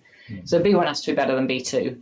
But yet, the principle we were trying to defend said that B1 is exactly as good as A, and it also said that B2 is exactly as good as A. So now, by hmm. transitivity of equally as good as, you know, B2 is hmm. exactly as good as A, is exactly as good as B1. So B1 and B2 have to be equally as good. But hang on, we just said B1 is better than B2, so we have a contradiction. So that's like hmm. one example of how this maybe initially plausible sounding principle ends up running into structural trouble. How how do people who support the person affecting view end up dealing with cases where we expect that there that there will be people like you know I'm I'm definitely going to have a child. They don't exist yet, and then I could do something now that will make this child like have a better life or a worse life, um, but they're not alive today. And it seems like you want to have this intuition that, like, if I can do something today that will make this child, who almost certainly will exist in some form, to have a better life, that that would be a good thing to do, or it could be a good thing to do. But it seems like if you're strongly committed to the person affecting view, where like only people who are alive right now matter, they, they would have to say no. There's like nothing that you could do now that could benefit like your future child that would be morally good. Okay, good. So that question highlights the fact that there are there's another dimension on which you've got a choice point of how you make the person affecting view precise. So you're interpreting it to mean only people who are alive today have moral importance, and therefore there's nothing that I should do motivated by making things better for my future child. So that's so-called, that's a so-called presentist theory. That theory is actually really implausible, quite aside from considerations of population ethics when we think about it. Um, so we were talking about discounting. You know, should we assign the same moral weight to people in the future as we did to people in the past? This is a theory that assigns zero moral weight to people in the future. Mm. So that's the most extreme version of discounting you could possibly come up with. Mm. Um, that kind of theory is going to generate conclusions that are intuitively completely crazy. Mm because it's going to say things like if you can bury toxic waste in one of two ways, one of which will be completely unproblematic in a thousand years' time, and one of which will com- condemn everyone to lives of pain and torture in a thousand years' time. Yeah, there's nothing to choose. It doesn't matter. These people have no moral importance. Do whatever you like. That's, I take it, completely crazy. If it's costless for us, at least, mm. um, then there's an extremely strong case for doing the thing that's safe. Um, so that that's on a, maybe a more intuitive level why a presentist version of population uh, of person affecting theory is not plausible. You might try and rescue the theory by dropping the presentism bit of it. So you might say, look, I never meant to say that it's only presently existing people that have moral importance. I meant to say something like, it's only people who are going to exist regardless of which decision I make that hmm. have moral importance. So if you're in a decision situation where whether or not this person exists depends on which decision I make now, in that situation, you might say, the interests of this person don't plug into the algorithm for how I should make my decision. So that has a that way of thinking has a bit of a more subtle relationship to your question about things that might affect your future children's welfare because some things you might do now make your future child better off without changing the fact that they get born, maybe. Mm. Yeah. But a lot of things you might do now to affect the welfare of your future child will affect not only the welfare of your future child, but also which future child you have basically anything anything that affects which sperm wins the race yeah. changes the identity of your future child and that's pretty much everything you do so. Yeah uh, because like if you if i'm delayed by a second then it's a different sperm probably. Yeah. Yeah so that's that's the non-identity problem right? That's right. Yeah uh, which is the, just like given the world as it is today like yeah the, the, the identity of like all future people is incredibly fragile that like even like tiny tiny changes to the world now seem to change like the the identities of almost all future generations yeah. Is that is that like a fundamental problem with the theory, or is it just uh, that it doesn't gel very well with how humans reproduce? Like, could you imagine a, a future world in which uh, reproduction is, or like the identity of like different future agents uh, comparing in different worlds, it, their their identities are not so fragile, and then the theory d- doesn't look so unappealing? Yeah, you could try that. I mean, you could say I've got a person affecting theory that generates very implausible results in worlds like ours, but generates quite plausible results in some set of some subset of possible worlds that doesn't include ours. It's very hard to see why that would be reassuring. I mean, mm. there's a nearby thing that people sometimes do try to advocate, which is moral philosophers generally assume that in order to be acceptable, a moral theory has to generate plausible results across all possible worlds. Mm. And some people want to push back on that and say, no, no, no, it's it's enough if my theory generates plausible results in the actual world and in worlds that are like reasonably yeah. practically obtainable by things we could do in the actual world. Uh, so there's a, I think there's a sensible discussion to be had about whether that kind of restriction is satisfying. But a restriction to a subset of possible worlds that does not include the actual world is, I take it, not really going to help any theory. Yeah, I guess the non-identity problem does seem to be a deal breaker. I imagine, to or like it, it's not consistent with the intuitions of people who wanted to put forward the the person affecting view to begin with. But I guess I feel That's like slightly dishonest pushing that because I don't think that that that, that is the reason that I uh, would reject it. Mm-hmm. Because I mean, imagine that they tried to rescue it by saying, "Ah, oh, well, it's like it's your child in either case, so it's like it's close enough. Um, like even though they they kind of will be different people because the different sperm like produce them, I'm going to say that like still in these two situations they count as the same person, and so you can mm-hmm. compare. I, well, actually, do, do, people try doing that? Yes, yes. So more more plausible versions of person affecting view, including some very good recent work, do pursue that kind of line. And I think the result there is a much more plausible version of a theory. What what do you make of these like new attempts to kind of rescue person affecting views by having like a, a perhaps like more looser sense of identity? Yeah, so I think some of the work that's been done in this space is quite promising. I'm particularly impressed by a paper on so-called saturating counterpart relations by um, Chris Meacham at UMass. So he has a sort of quite complicated technical formula for how you're supposed to line up the people in one state of affairs with the people in another state of affairs when the populations don't involve exactly the same people, mm. but there's maybe a more or less natural correspondence you could draw between the, the two populations. And I think the theory he ends up with there is the best theory that I've seen in person affecting spirit. Um, I'm not quite sure what to make of it in terms of overall assessment. I think what he ends up saying at the end of the paper is, look, I myself am not really convinced this is a very good theory. I'm just claiming it's the best person affecting theory that there is. And I think I'd share that assessment. Yeah. It's definitely worth looking into, but I think mm. I'm having thought through the. I mean, the the impossibility theorems we talked about earlier still apply here. It remains the case that every mathematically consistent theory of population ethics will have some poison bullet it has to bite. And this is true of the Meacham person affecting theory no less than it's true of every other theory. And I think my view at the end of the day is the repugnant conclusion is not actually that bad once you've seen what the alternatives are. Um, yeah. But I don't think that's a cut and dried issue. I can I can see reasonable people going different ways on that. Okay, well, we'll stick up a link to that paper so, so people can check that out. I guess, yeah, I feel like with the repugnant conclusion, what's going on psychologically is kind of uh, an inability to empathize with like many different agents simultaneously that we can uh, put ourselves in the shoe of like one agent that has a very high level of welfare, but we just can't imagine being kind of a million agents that all collectively have like the, the welfare of that one like very happy agent. And so it's kind of a trick that's being played on us where we can imagine depth of goodness, but not like width of like agency. Yeah, I think that's that's very plausible as a matter of psychology. I think maybe another thing that's going on is when you're presented with this scenario of life barely worth living, it's kind of hard to maintain an intuitive grip on the idea that this is a positive thing. You know, mm. life barely worth living is meant to be worth living. It's meant to yeah. be positive. But your overwhelming intuitive reaction to it is that's really depressing. I kind of hope life would be so much better than that. Yeah. I think it's very hard to screen that off from your thinking about the, the so-called Z world. Yeah, I- I think another thing that's going on is uh, people are kind of risk averse about these things, and having a welfare level that's so close to zero, that's so close to like easily becoming negative, uh, feels like pretty unappealing that you want to have mm-hmm. a buffer between yeah your welfare level and and a life that would be uh, worse than not being not being alive. Uh, yeah, that might well be part of it also. Yeah. Um, is, is, there any way that you want to get people to imagine like what a life uh, a life just worth living looks like that is more appealing than perhaps what they what they imagine when they're feeling like the repugnant conclusion is repugnant? Uh, well, there's a bunch of different ways you can do it. In fact, there are there are interestingly different types of thing that would count as a life barely worth living. Um, at least three interestingly different types. And it might make a big difference to somebody's intuitions about how bad the repugnant conclusion is, which one of these they have in mind.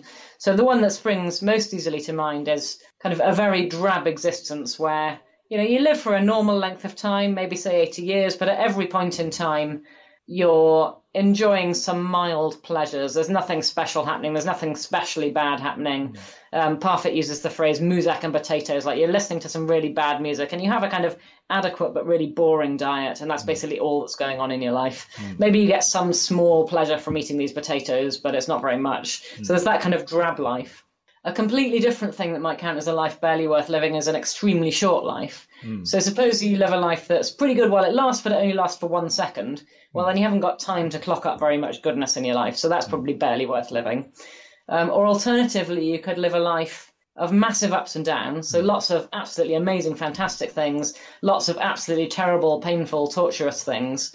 And then the balance between these two could work out so that the net sum is just positive. Mm. Uh, that would also count as a life barely worth living. And it's not clear that how repugnant the repugnant conclusion is is the same for those three very different ways of thinking about what these barely worth living lives actually amount to. Actually, just like what about just like a normal human life where there's like normal ups and downs, but like they're kind of finely balanced, but like the the positives kind of just barely outweigh the negatives. Like I would say, like many people feel like their welfare level overall is like fairly close to zero, but like you know mildly positive.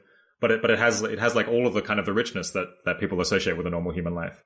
Yeah. Okay, yeah. So, I mean, maybe you're suggesting, like, actually, quite a lot of us are in a predicament that's pretty much that third one. I, yeah. I suggest. I yeah. sort of, I just think it, like feel those people are maybe not giving the positives their due. I mean, it's sure. maybe a matter of temperament how you assess that. Yeah, yeah. No, I just think once you start talking about like uh, you know torture uh, in your life, then I think like it brings in kind of other moral intuitions about uh, like how very bad experiences might be very hard hard to outweigh. Right. Um, but then, yeah, yeah. that's that's fair comment. Um, but then just like a no, yeah normal human life. I mean, yeah, I think like many people probably have like very high welfare, but some people are going to be negative, and some people are going to be close to zero uh, on this kind of mm. yeah consequentialist view.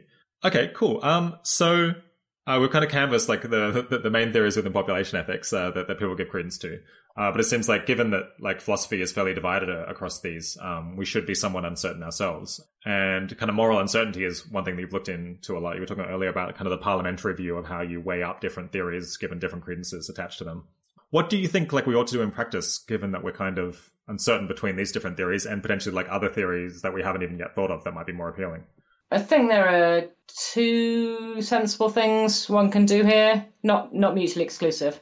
One is to find situations where there's a lot more at stake according to one theory than there is according to another theory. So in hmm. extreme in an extreme case you might find a situation where some theories say A, B, and C are equally good, and the other theories say A is much better than B and C, mm. then that seems like a situation where, under uncertainty, you should do A mm. rather than B or C, even though it might be that there's nothing to choose. Yeah, it might be there's nothing to choose, but it might be that A was the right thing to do, so let's go with A. Mm. In a more controversial example of that, if you've got a situation where some theories say B is a little bit better than A, but it doesn't really matter, and the other theories say A is massively better than B, that hmm. also seems like a situation where, depending on how the credences pan out and so forth, under uncertainty, it's appropriate to go with A. Hmm. Um, so that's one kind of thing you can do. Another kind of thing you can do is, I mean, this depends on the extent to which you get to choose your decision problem. But if you can find decision situations where there's basically unanimity across moral theories, then those are the easy cases. And even under uncertainty, we at least know what to do in those cases. I mean, these are kind of all the easy cases. And I think there are just unavoidably going to be much more problematic cases where what it's appropriate to do under moral uncertainty is going to depend more sensitively on issues about how to handle moral uncertainty that are themselves controversial. So, you know, I've given I've given you the easy ones, but I'm not denying that there are also harder ones. Yeah. So I guess to, bring it back to long termism, which is uh, where we started, there's like some theories under which long termism is uh, exactly right and like a very important consideration, and other ones under which it's like not in, the long term isn't important, but it's also probably not bad to work on, except in as much as you neglect mm. the present. And I guess uh, in that case, it sounds like you're saying, well, you would still you would give a lot of weight to the long term uh, because it's like either positive or neutral. But I, I suppose like there, there, could be other theories under which long termism is, is, like actively bad, and and in that case, they kind of cancel out and into some more difficult case of how you would like what, what comes out of a moral uncertainty approach. Yeah, I think actually the the so-called easy case is harder than that gloss gives it credit for, maybe okay. because it's not enough to establish that under uncertainty, the long term is a good thing to work on. Um, as we know very well, we've got resource constraints and it's a competition. Right, so, what we actually need to know is whether balance. it's better under uncertainty to work on long termism than it is to work on, say, global poverty. Hmm.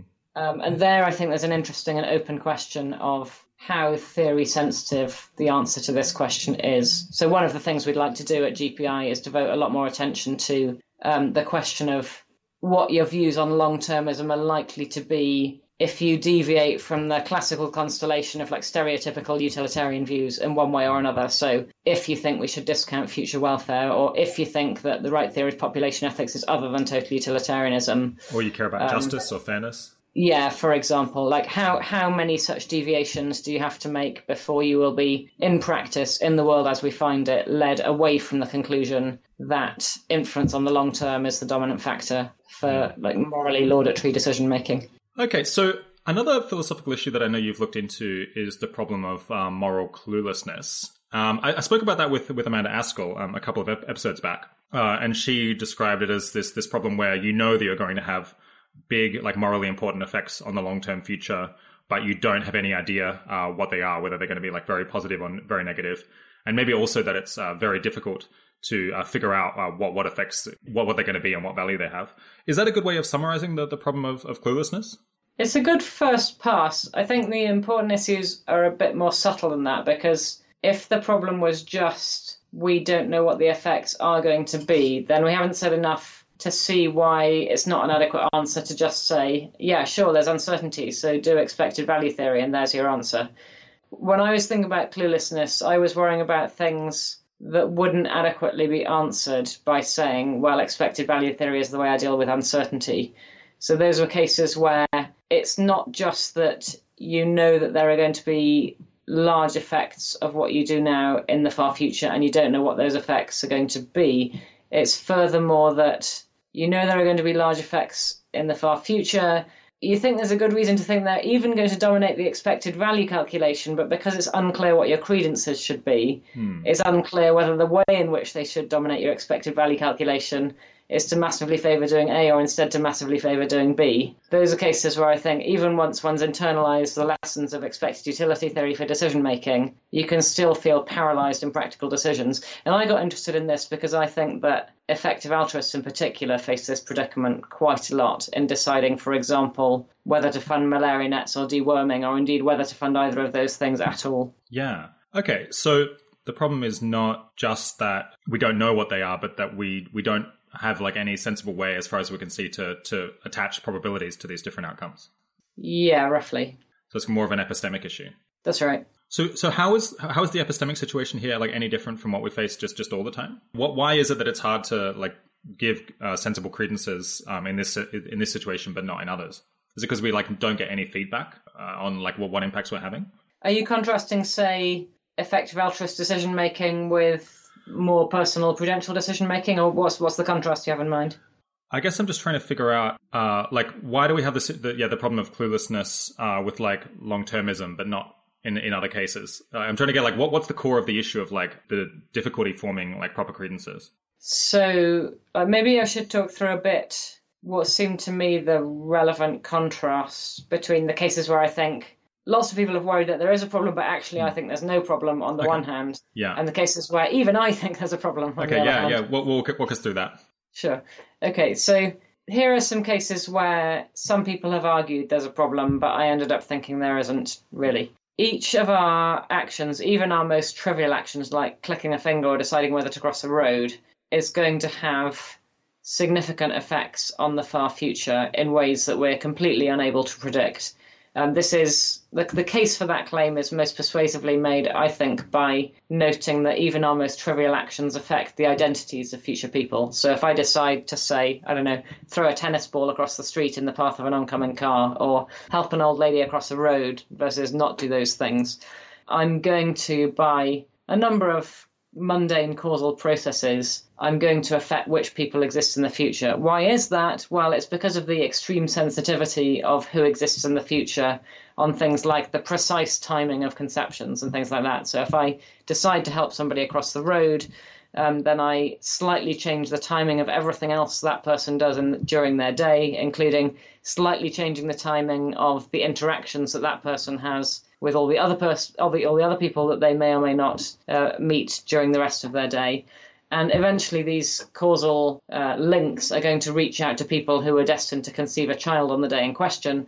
And if I make it the case that that child is conceived a few fractions of a second earlier or later, then I change the identity of which child gets conceived. And therefore, downstream, now looking forward to that future child's life, uh, my choosing to help the person cross the road or not um, has made the difference between all the things that the actual child does in their life and all the things that the merely possible child who didn't in fact exist because of what I decided to do would have done in their life if they had existed. So that's the basic case for thinking that even in the case of the most trivial actions like throwing a tennis ball or helping someone to cross the road, in objective terms, the actual effects of my actions consist much more in the completely unpredictable far future effects than they do consist in the predictable near term intended effects of the action. Okay, so some people think that herein lies a problem that leads to something like decision paralysis because now if I'm trying to decide what to do based on what's going to have the best consequences, it looks like I'm completely clueless about what's going to have the best consequences. So my view is that when the dust settles from that aspect of the debate, we see in the end that there's not really a problem because if your credences behave sensibly, according to me, regarding these completely un- unpredictable future effects, then when you do your expected value theory, the mere possibility that you might make things better in these completely unpredictable ways is just more or less precisely cancelled out by the equally plausible mere possibility that you might make things worse in equally unpredictable ways. So those are cases where I think there isn't, in the end, any practical, real world problem for real decision making. But I think things are different where we're not talking about the mere possibility that by something like some chaotic mechanism we might turn out to make things better um, and the mere possibility that by some equally unpredictable chaotic mechanism we might turn out to make things make things worse. If we're instead talking about a decision setting where there are some highly structured, systematic reasons for thinking there might be a general tendency of my action to make things better, but there might also, for some other reasons, be a general tendency to make things worse, then I don't think you get this kind of precise cancelling that gives you a license to just ignore the unforeseeable effects when you do your expected value calculations. So, what kind of decision situations are we talking about here? I'm not talking about the effects of helping somebody to cross the road on the identity of future children. I'm talking about things like the more or less guessable downstream knock on effects of, say, funding anti malarial bed nets. Um, so, you might worry about okay, I know that the immediate effects of funding bed nets are positive. I know that I'm going to improve lives, I'm going to save lives, but I also know that there are going to be further downstream effects of that and also side effects of my intervention. For example, influences on the size of future populations. Hmm. Um, well, it's notoriously unclear how to think about the value of future population size, whether it would be a good thing to increase population sizes in the short to medium term in the end, or whether that would in the end be a bad thing. There are lots of uncertainties here, but mm. it's not a case where you could just say, well, clearly the credences should be 50 50. It's rather a case where there are really complex arguments on both sides, and it's unclear what credence you should assign to this or that claim at the end of the day. So that, that I think ends up being a much more complicated situation where things do not cancel out in expectation. It's unclear what credences you should have, but yet whether you should do the action in question depends on this somewhat arbitrary decision it feels like we're forced to make about precisely what credences to have. Yeah, okay. That helps to explain it quite a bit. Uh, the reason I wanted to raise it again is I think some people didn't quite understand uh, yeah, why there was a philosophically interesting uh, point here after the conversation with Amanda, because they, they were thinking, mm-hmm. well, in the second case, you can still just kind of just maximize the expectation, do the thing that seems best on balance. Well, yeah, what, what, yeah, well, you could do that if you've got precise credences, but we're talking about decision situations where either it's not clear what credences you should have, and yet what you do depends on what credences you choose to have, or perhaps we might be talking about a situation where it's inappropriate to have precise credences. Hmm. The epistemically appropriate thing might be to have somewhat imprecise credences, but with a range of imprecision that encompasses credences that would tell you to do A and also encompasses credences that would tell you to do B. So some people might respond some people might respond to this cluelessness worry by saying, I could just give to organizations that do good in the short term, something like, you know, against Malaria Foundation that saves lives now. And that's, I know that that's good today. And then in the long term, you know, does that work out positively or negatively? I don't, I don't have to say anything in particular about that. I can just say, well, maybe the good and the bad cancels out, but I don't have any reason to expect it to be bad. So, um, the fact that it's like good in the short run is, is very appealing and seems like a, a less risky option. Uh, what, what do you have to say to that? Yeah, so I think this kind of picture is very natural, and I think it informs a lot of people's actual EA donation behavior, including in the past informed my own donation behavior. But I think it's precisely because I came to the view that this picture is really importantly misleading. That's really why I started working on cluelessness. Mm.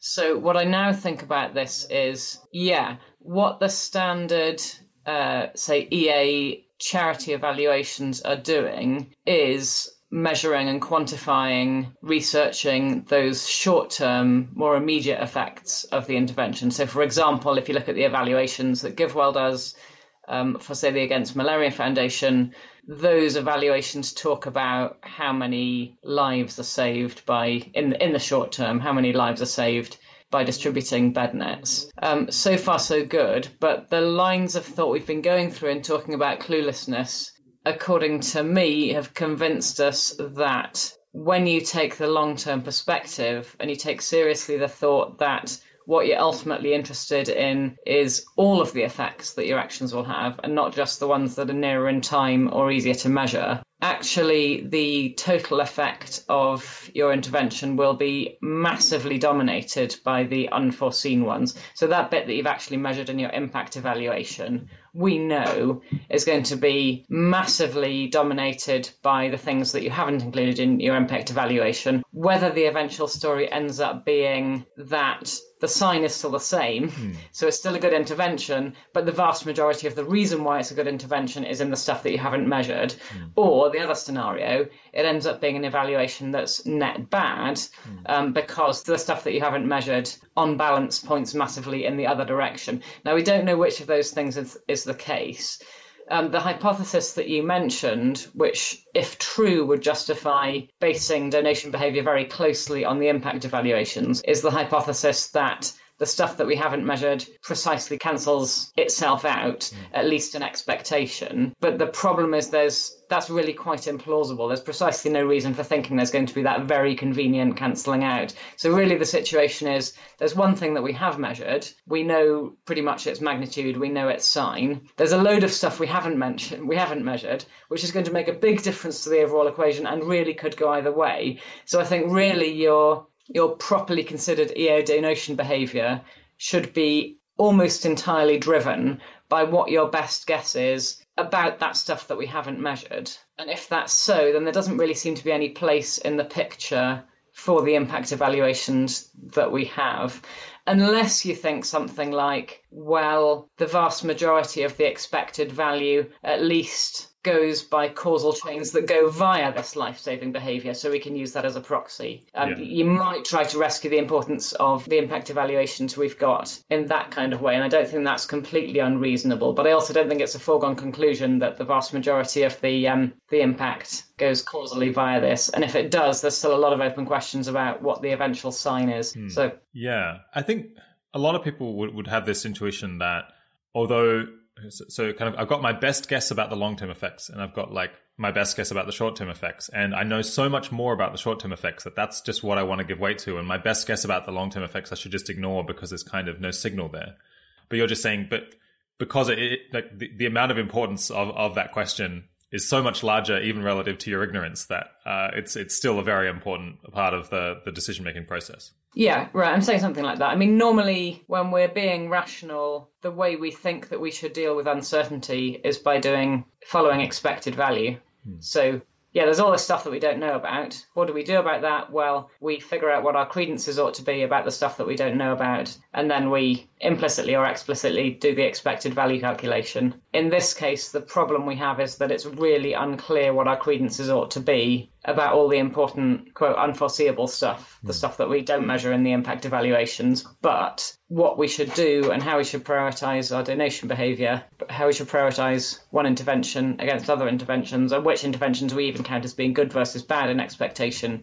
Depends potentially quite sensitively on those thorny questions about what the rational credences are in this space. So there's a whole lot of people who are who are basing their charitable giving now on um, kind of the measurable uh, near-term effects of their actions. What kind of advice do you have to give to them, if if any, on the basis of this this kind of philosophy? Sure, yeah, that's a good question. I mean, maybe I should say up front, um, I'm also one of those people. I do, in fact, base my own decisions on GiveWell's recommendations. Okay, so clearly I don't think it's completely crazy behaviour. What do I think is the best way of defending that behaviour? I think for that kind of behaviour to make sense, once you've taken on board worries about cluelessness, you have to be making a judgment call that in the long run, the um, the net effect of this intervention, both like most of the most of the important effects of this intervention in expectation go via a causal chain that at least proceeds via the thing that the GiveWell impact evaluation is focusing on. So in this case, it proceeds via lives saved in the short term rather than being some kind of side effect that doesn't even go through that route. You have to think that in order to think that this calculation quantifying how many lives get saved is any kind of important guide to what's going on with the overall grand calculation that we're implicitly trying to do. Um, and secondly, you have to think that the sign of the value of this intervention would be preserved if you did the grand calculation rather than just the very near term effect. So you you have to be deciding against hypotheses that say things like,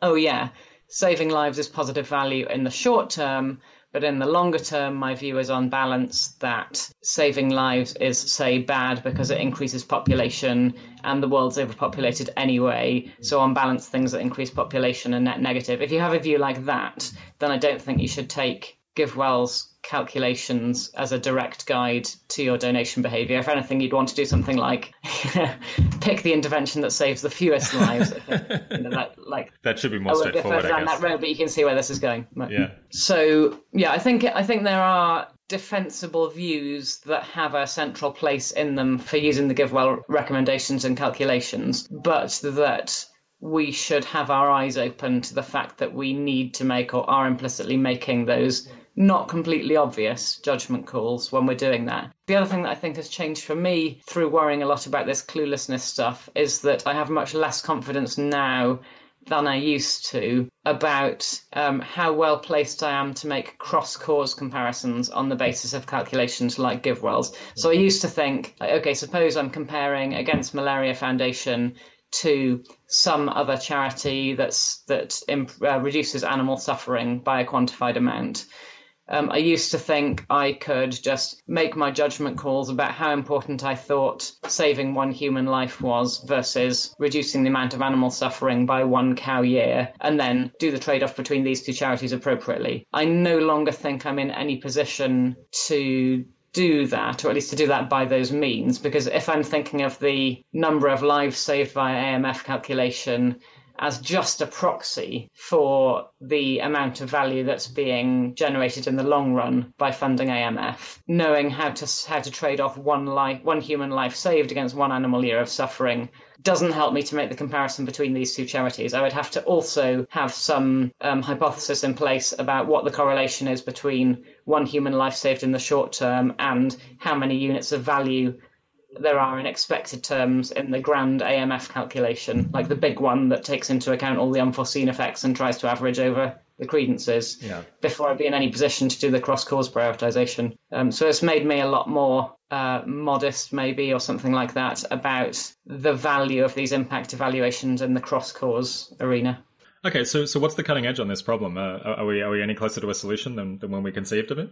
Not as far as I know, but I mean, I wrote my paper on this maybe a year or so ago, so it was quite recent for me. Um, there hasn't been very much time in, on academic timescales yeah. for massive subsequent progress since then. I think Amanda Askell's work on this is very interesting. I know she's been hmm. thinking a lot about the value of information and how that will plug into this debate, but I guess you already talked about that stuff with her. Yeah. Like at the end of the day, do you, do you think we're probably just going to have to muddle through and make our best guesses about what the yeah what, what the effects of our actions will be? Basically, yes. I think we're just in a very uncomfortable situation where what you should do in expected value terms depends with annoying sensitivity or with unfortunate sensitivity on what feels like a pretty arbitrary, unguided choice about how you choose to settle your credences in these regions where rigorous argument doesn't give you very much guidance.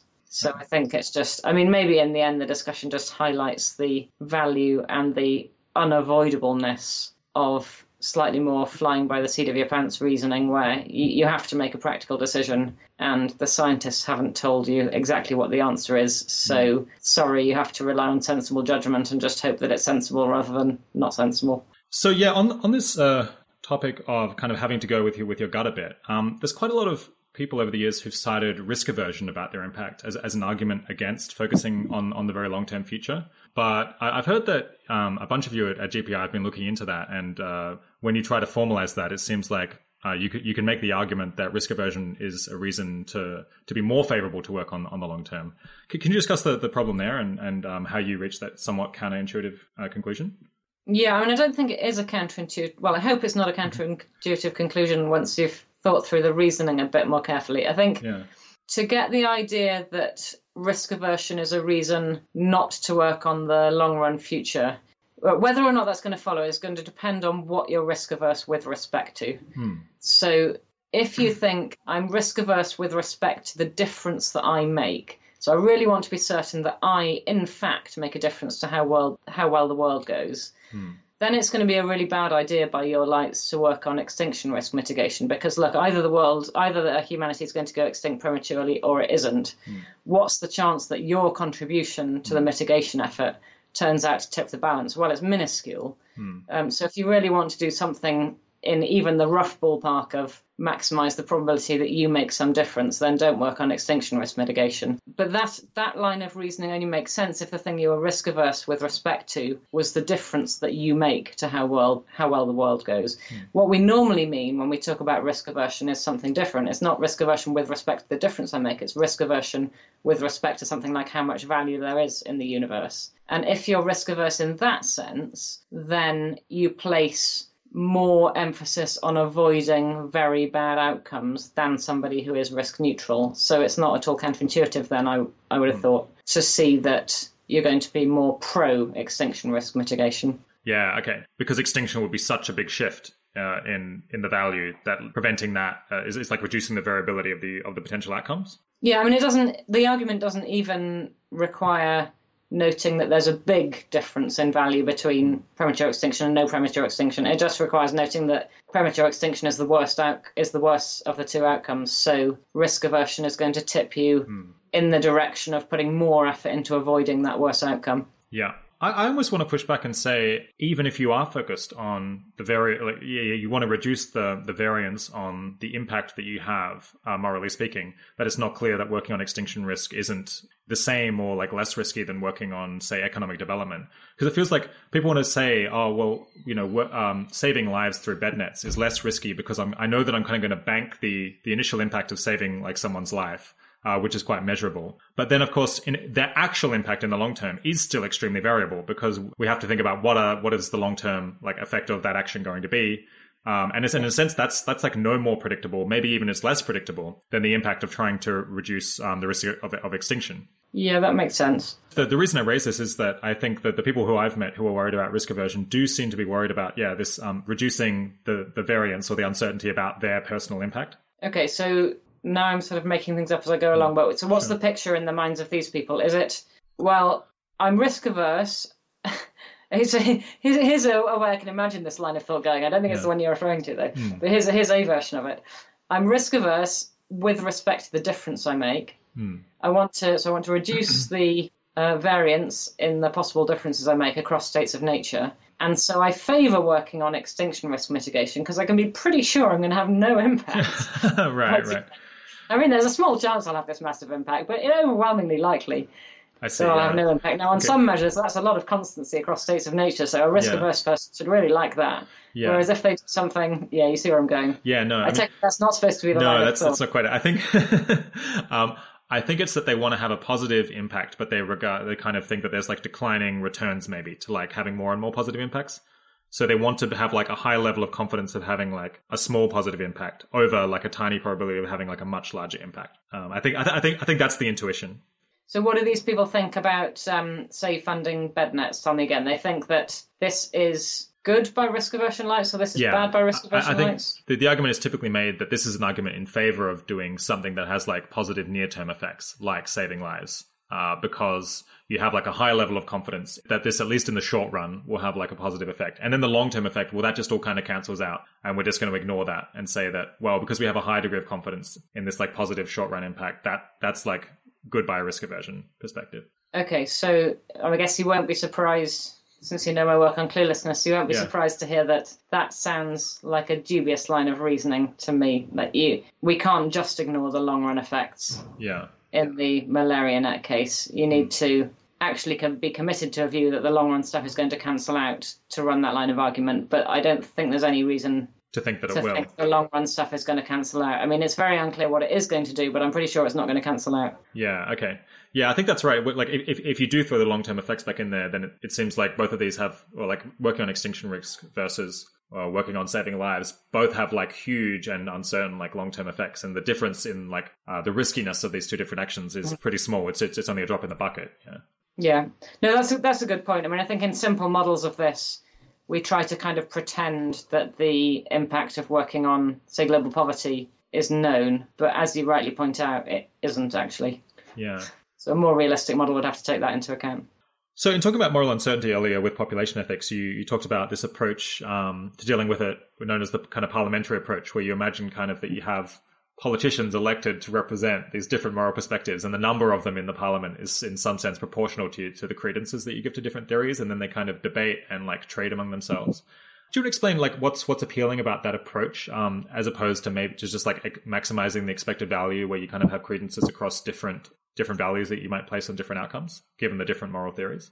So yeah, the standard way people in the literature have tended to think about the problem of appropriate action under moral uncertainty is basically to just help themselves off the shelf to the standard way of thinking about action under uncertainty in general, that is, maximize some conception of value. So in the case of moral uncertainty, this would mean you have each of your candidate moral theories, the ones you have non-zero credence in, have each of those moral theories assign moral values to the various outcomes, how morally good or bad they are, um, and have write down your credences and the various theories. Maybe have credence one half in one theory, credence 0.3 in one, and credence 0.2 in the third one, and then you just maximize the expectation value of moral value according to your credences in these theories. So that, that's the standard approach. Then there are various things people don't like, or at least some people don't like about that approach. One is that it doesn't give you well defined answers unless you have a well defined notion of intertheoretic comparison of value. So there has to be a fact of the matter about, say, how important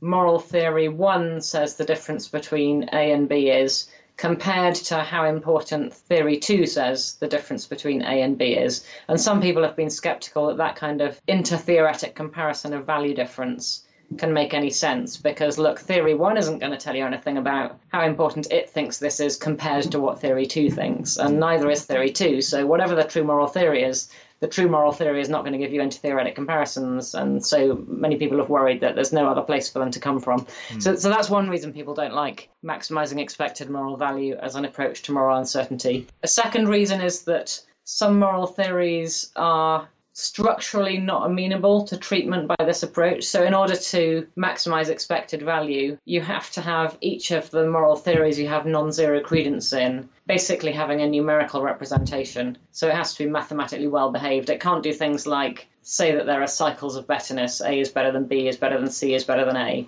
And most people have very low credence in theories that are structurally awkward in that sense. But there are cogent philosophical defenses of them out there in the moral philosophy literature. Some people are sympathetic to these theories despite having thought about it a lot. And so it seems like if you're even slightly epistemically humble, then you should at least have non zero credence in these maybe a little bit wacky, structurally awkward theories. And then the problem is you just can't handle that within a maximize expected moral value approach to moral uncertainty. As soon as you've got non zero credence in some theory, you have to have it being mathematically well defined in the sense of numerically representable. Otherwise, the maximization of expected moral value formula just can't deal with it. Hmm. So there's been this desire for an approach to moral uncertainty that has a broader tent of theories that it can handle. And then, thirdly, there are some decision situations where, under moral uncertainty, intuitively it feels like you want to hedge your bets and choose an option that's kind of maybe halfway between the thing that's recommended by one theory and the thing that's recommended by another theory. Mm. And again, there are the sort of structural reasons why you can't get that intuitive verdict from a maximization of expect, expected um, moral value approach. So these have all been held up at various times as problems that people have hoped a parliamentary style model might be able to solve but the parliamentary model, as far as I know to date, has not been made very precise. It's kind of often left at the level of this metaphor of, you know, the moral theories as hmm. participants in a discussion. So what what I was doing in my talk on this was just fleshing out one way, one sort of plausible looking way you might try to make the parliamentary model precise using tools from bargaining theory and then investigating at least under that way of making it precise. Is it really true that it behaves better than the standard approach on the dimensions people had hoped that it did? Hmm. Um, and does it? No. Okay. um, but I mean, it's, it's a difficult. It's difficult to know what lesson to take from that because, of hmm. course, I don't have any proof that the particular way of making the vague idea precise that I worked with is the hmm. best one. it seemed the most natural one. It was the one that was easiest to formulate by taking existing tools off the shelf, like reading a bargaining theory textbook and applying standard ideas. Hmm. But it may be that there's some other way to make the basic intuitive idea of the parliamentary model precise that would lead to a theory that performs better. So that's kind of, as far as I know, where the research has got to at the moment. We've got one way of making it precise that looks like it leads to a not very promising theory. And I think that throws down the gauntlet to try and find some better way of making it precise, or otherwise to just abandon the idea and accept that we have to live with the problems of the mm. maximize expected value approach. Yeah. So just thinking about uh, uh, the, the, parliamentary uh, approach, it seems like what it's going to do is produce something like a Pareto optimum for the different theories, like compared to one another. It will produce something where, like, if a theory is made better off and the other and another theory isn't, uh, isn't made worse off, then you'll definitely get those trades being made. And I guess possibly, yeah. in as much as like the theories themselves give give themselves guidance as to how to trade off like different outcomes, then you'll get like some trades that are not not Pareto improvements, but they are like improvements by the lights of those different theories. Um, mm-hmm. Although oddly, it seems like which which ones of those you'll get will depend on kind of which decisions are in are like being considered at any point in time, because you can kind of mm-hmm. only trade between like different you know, choices and different actions that are like under consideration in a given situation. So it like becomes very circumstantial, like what what you prefer. Yeah, I mean, I'm not even sure that you get the Pareto dominance principle you want actually on the mm. particular way of making it precise that I was dealing with. So I was investigating what happens if you say, okay, we're going to pick the Nash bargaining solution. That that jargon will only make sense to people who know bargaining theory. Yeah. Um, but anyway, in that approach, if you've got one or more theories that say don't care between two options, but I guess to put the point in slightly more intuitive terms, um, that theory has no incentive to agree to the Pareto dominating option. So that theory could just choose to be contrarian and say, no, I'm not going to agree. I'm going to no. plump for the Pareto inferior one. Uh, so that's maybe kind of the intuitive reason why you might not even get Pareto dominance. Unless every theory thinks it's better, then of mm. course you'll get unanimous agreement. Yeah. But if it's just that some theory thinks it's better and no theory thinks it's worse, then it's a little bit harder to get the result you want from a bargaining theory approach than it is from a decision theoretic approach. Okay, yeah. Are you optimistic about other people looking into this and trying to trying to improve it? I mean, do, do people do, do, you think that this can be made like a theoretically like really appealing approach, or is it kind of always going to be a hacky practical solution? Like, given that we haven't found something that works better in principle. I don't think it's theoretically any messier than maximize expected moral value. M- maximize expected moral value is already quite messy when you go into the details. Like if you want to actually apply it to a practical decision situation, and therefore you have to settle these issues of intertheoretic comparisons, mm. the formulas you have to use to settle the intertheoretic comparisons are pretty messy in practical contexts. Um, and the bargaining theory approach that I was looking into also ends up being messy, but in very similar ways. Hmm. And I think that as far as messiness goes and hackiness, uh, theoretical niceness, they pretty much tell the same story. They kind of look relatively well defined and neat and pretty at an abstract level, and then they get messy when you try to apply them in practice. Because you end up having, in, in both cases, you end up having to do things like write down exactly what you meant by the set of all options. Well, precisely how broad was that supposed to be? uh, and then, in addition to that, you have to write down a privileged measure on that set of all options. Well, where did you get that measure from? Yeah. There's like no mathematically clean formula for telling you which is the right measure, but it's going to make a difference to the eventual recommendation. So the, the, those are the kind of very messy issues I was alluding to that make things messy when you try to apply it in practice, but you face them on both kinds of approaches. So I think yeah, they're they're basically on a par as messiness goes. So I know it's uh, it's super early days that uh, GPI has kind of only existed for a year, but uh, are there any areas where your research has caused you to, to change your mind? I think it's just super early days. I mean, don't remember the the timescales that academics Yeah. tend to work on, or at least us. You know, you you spend a few months fleshing out the vague idea that might in the future constitute a research program, Yeah. and then you spend a few months working out what's going to go in the paper, and that's about where we've got to because we're super early days. So yeah, I mean, hopefully, ask us in a year or two's time, then I'll be able to say, yeah, I've changed my mind on the following practically important issues because of research we've done here. But it, it, it takes longer than eight months. Okay, uh, let's move on to talking about Global Priorities Institute itself and then how people could potentially end up working at GPI or other related organizations. How is effective altruism and global priorities research seen by other academic philosophers and economists these days? That's a good question. I think the answer in philosophy is probably quite different from the answer in economics. In philosophy, the picture is already reasonably positive. A lot of very good moral philosophers are at least sympathetic to the basic ideas of effective altruism.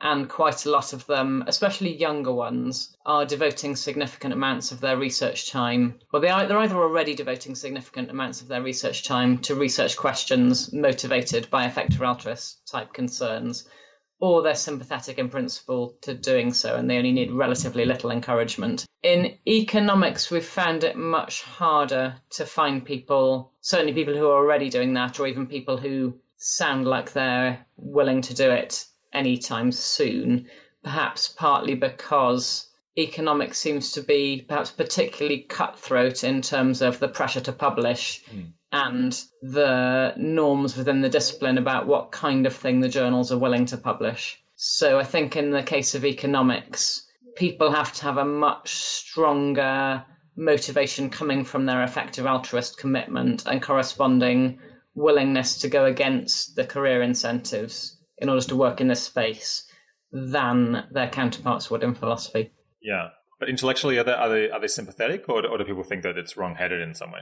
I think in both disciplines you have the whole spectrum of views. I mean, in moral philosophers, you have a lot of people who are extremely pro and a lot of people who are extremely anti in some sense. Um, well, I say anti in some sense because if you're just saying this would be a good thing to do, then they say, well, that's kind of so trivially true that it's not even worth discussing. But if you start saying there's some kind of moral obligation to behave in this way, then that puts a lot of backs up. Uh, similarly, in economics, I think there are quite a few people, perhaps mostly the younger crowd, who are very sympathetic. And there are also quite a lot of people who think this is all terribly naive. So, for, for whatever reason, in both disciplines, it seems to be quite a polarizing topic. If you start mentioning effective altruism, you can get people like going to each side of the wall in a room quite quickly. Are there any, any really common uh, misconceptions or objections that you find yourself having to explain ag- again and again? Yeah. Um, what's on the list of those? Well, on the moral philosophy side, which is obviously the side that I'm personally more familiar with, I think there are a lot of misconceptions about the connection between effective altruism, either between effective altruism and utilitarianism specifically, or between effective altruism and consequentialism more generally, where the misconception is that effective altruism is only a thing that you would be either interested in or motivated to pursue if you were a utilitarian slash if you were a consequentialist. I think in reality the situation is that if you do assume consequentialism in general or utilitarianism in particular, then there's a particularly simple story you can tell about the status of the effective altruist project. But the view that this is something that only has anything to be said for it against the background of, say, a utilitarian philosophy is completely unfounded. All, all you really need is some component of your moral philosophy which acknowledges that making the world a better place is a worthwhile thing to do. Um, and that's really all you need to get the effective altruist project off the ground. Um, maybe relatedly, another misconception I think some people have in moral philosophy is that effective altruists are strongly committed to um, very strong claims about the status of effective altruist activities as something that is a moral obligation to engage in. Whereas I think in the minds of many people who would self identify as part of the effective altruist movement, they're not even really thinking in terms of moral obligation at all. Um, they're just thinking, this is clearly a worthwhile thing to do. This is a thing I want to do. I choose to make this project a central part of my life. Now let's get on with doing it. Let's not start talking about whether there are moral laws saying I have to or not. So those will be a couple of examples. Yeah. So, yeah, what, what has GPI been doing to kind of steer people towards more global priorities, uh, relevant topics, and, and how much how much success have you managed to have so far? Yeah, it's very early days to try and assess how much success we're having about steering other people towards them. I can say a little bit about what our strategy has been and what kind of things we've been working on. one thing that we'd like to do is steer the discussion in moral philosophy away from these questions, which to our mind are somewhat over discussed, about well, is there really a moral obligation to try and maximize the good, or is there for some other reason a moral obligation to do effective altruist type stuff? And to focus more on what you might think of as being the internal effective altruist questions, which are more of the character of, okay, I buy into the effective altruist worldview. I think this is a worthwhile thing to be trying to do. I'm interested in devoting a significant part of my resources, whether those resources are time or intellectual energy or money or whatever, to trying to make the world a better place. What non trivial questions do I then face that tools from philosophy might be able to help with? Um, and what are the answers to those questions. So, what we've been doing so far is engaging in research in that kind of space. So, just sort of assuming that effective altruism is an interesting thing to do and then thinking through how it actually goes and not even really talking about whether this is the thing that everybody should feel morally obliged to do or not. Yeah. So, kind of trying to open up a, a new field of research by researching on the questions that seem to us under researched and important, and then hoping that in due course other people will join in with that. It seems like part of GPI's theory of change is that there will be a lot of value generated if we can take um, ideas that we think we kind of know and understand, but have never really written up properly, uh, and try to make them, try to formalize them and write them up in you know proper papers and publish them and and uh, see if they can withstand all the critiques that people throw at them. Um, how, how, confident are you that it's it's worth going going through that that process? Because I know some people are somewhat skeptical about the value of publishing ideas that you think you've already had because the process just takes so long and it slows you down from having new ideas. Sure, yeah, I think that's a good concern to have. Um, maybe I should say papers of that character are only one half of what GPI is trying to do. Not necessarily one half in quantitative terms. I don't know like what proportion of our papers will end up having that character versus the other character, but I'd like to flag the other character anyway. The other character is we also think there are a lot of questions where we are really genuinely quite radically unsure what the answer is, and we want to try and find out that answer via this process of careful discussion. Mm. But anyway, going back to your question about the first type of paper, what's the value of that that type of paper? One thing is that at the moment, it's true that a lot of university students, including extremely smart university students, come across effective altruist ideas one way or another. But it's interesting that they mostly come across it via things like websites or discussions in the pub or student societies that they happen to join. They generally don't come across it at the moment via their academic studies. Why is that? Well, part of the reason for that is that when university lecturers are designing academic syllabuses, they do so on the basis of what there's a decent academic literature on. And at the moment, there really isn't an academic literature uh, properly writing up and investigating these questions that, by the lights of effective altruism, are extremely important. Now, you might think, well, that doesn't really matter if the smarter students are coming across the ideas anyway by some other means. But I think the reality is, firstly, only a relatively small proportion of the students are coming across them compared to what could be achievable if these things were actually being taught in undergraduate courses. And secondly, of those who do come across the ideas, a significant proportion of them reject the ideas, whereas we think, since we think the ideas are good ones, we think that if there was a more rigorous treatment of the ideas, that more people would be won over to what, according to us, is, is the correct way of thinking about things. So it's kind of a strategy of getting effective altruist ideas to be taken more seriously and acted upon more widely in, for example, the next generation of world leaders via bringing it about that the next generation of world leaders comes across these ideas and in a way that makes them more likely to take them seriously during their university studies. What's your sense of the uh, of, of, how influential academia uh, is in general? I know quite a lot of people think that um, at least in the UK, uh, you know, academics at some of the top universities have have a really large influence over government decision making, like perhaps a surprising amount of influence. Does that does that fit with your experience?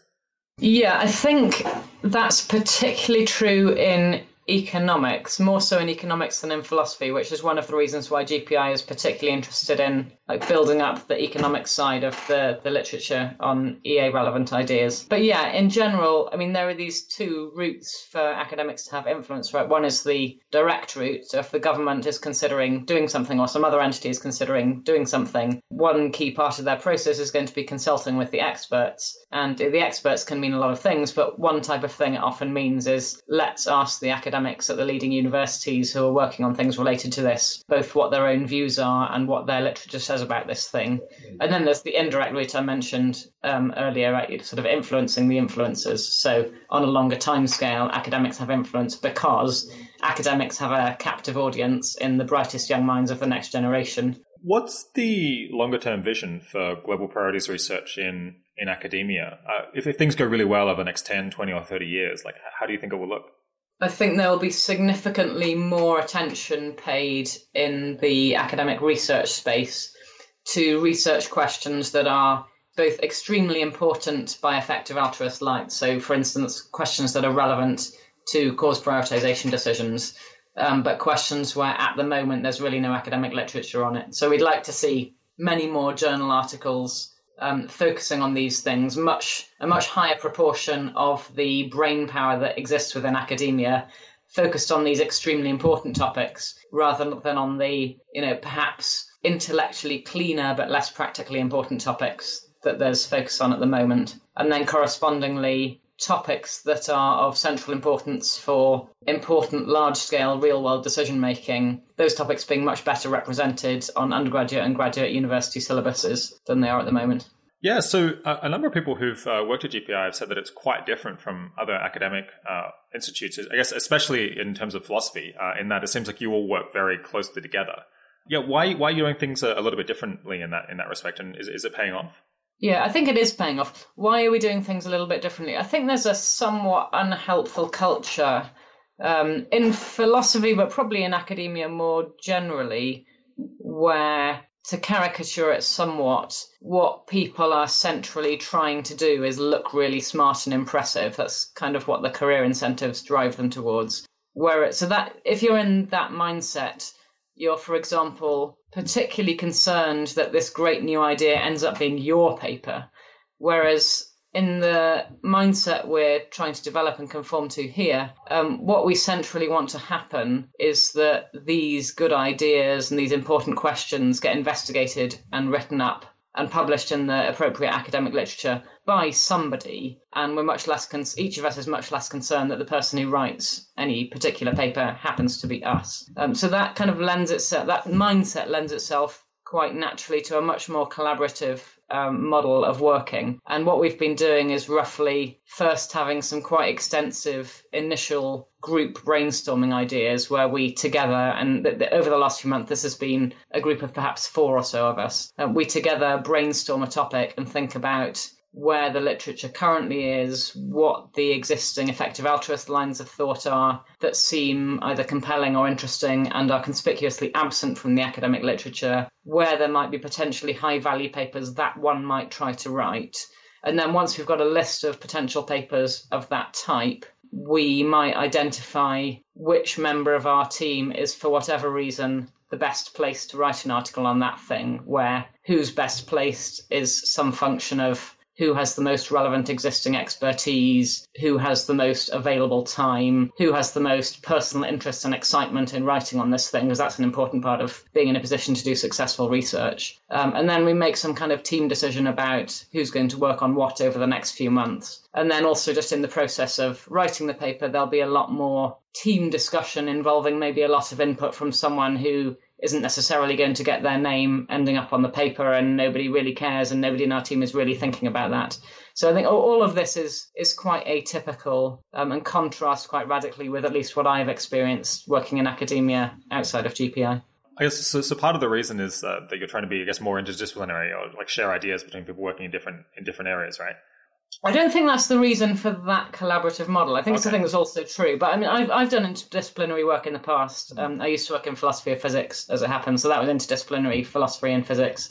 I talked to physicists a lot. It was still very much the kind of lone scholar, everybody's oh. trying to look clever type model. So I think it's more about um, having a bunch of people who are bought into the EA mindset and are thinking the point is not for me to change the world, the point is for the world to get changed. Yeah. I think that's been really helpful in generating a more productive working style. Yeah, just, just on the on the interdisciplinary thing, there's this odd phenomenon that kind of everyone says how great interdisciplinary stuff is, and yet it seems to be like very hard to get people to actually work in that way. Uh, and it makes me wonder if it's um, if it's the case that actually it's just something that sounds really good, uh, but then it's actually it's actually in practice not that great, uh, and that's why it's very hard to get people to to um, produce like interdisciplinary work. Uh, do you, do, you, have anything to, to say about that? So I'm I'm very positive myself about interdisciplinary work. I think it's easy to do it badly. You do it badly if you know, person working in discipline A tries to write a paper that's interdisciplinary between disciplines A and B, but they don't really understand discipline B, and neither do they really talk to anyone who does understand discipline B, then you get a lot of rubbish being written, unsurprisingly.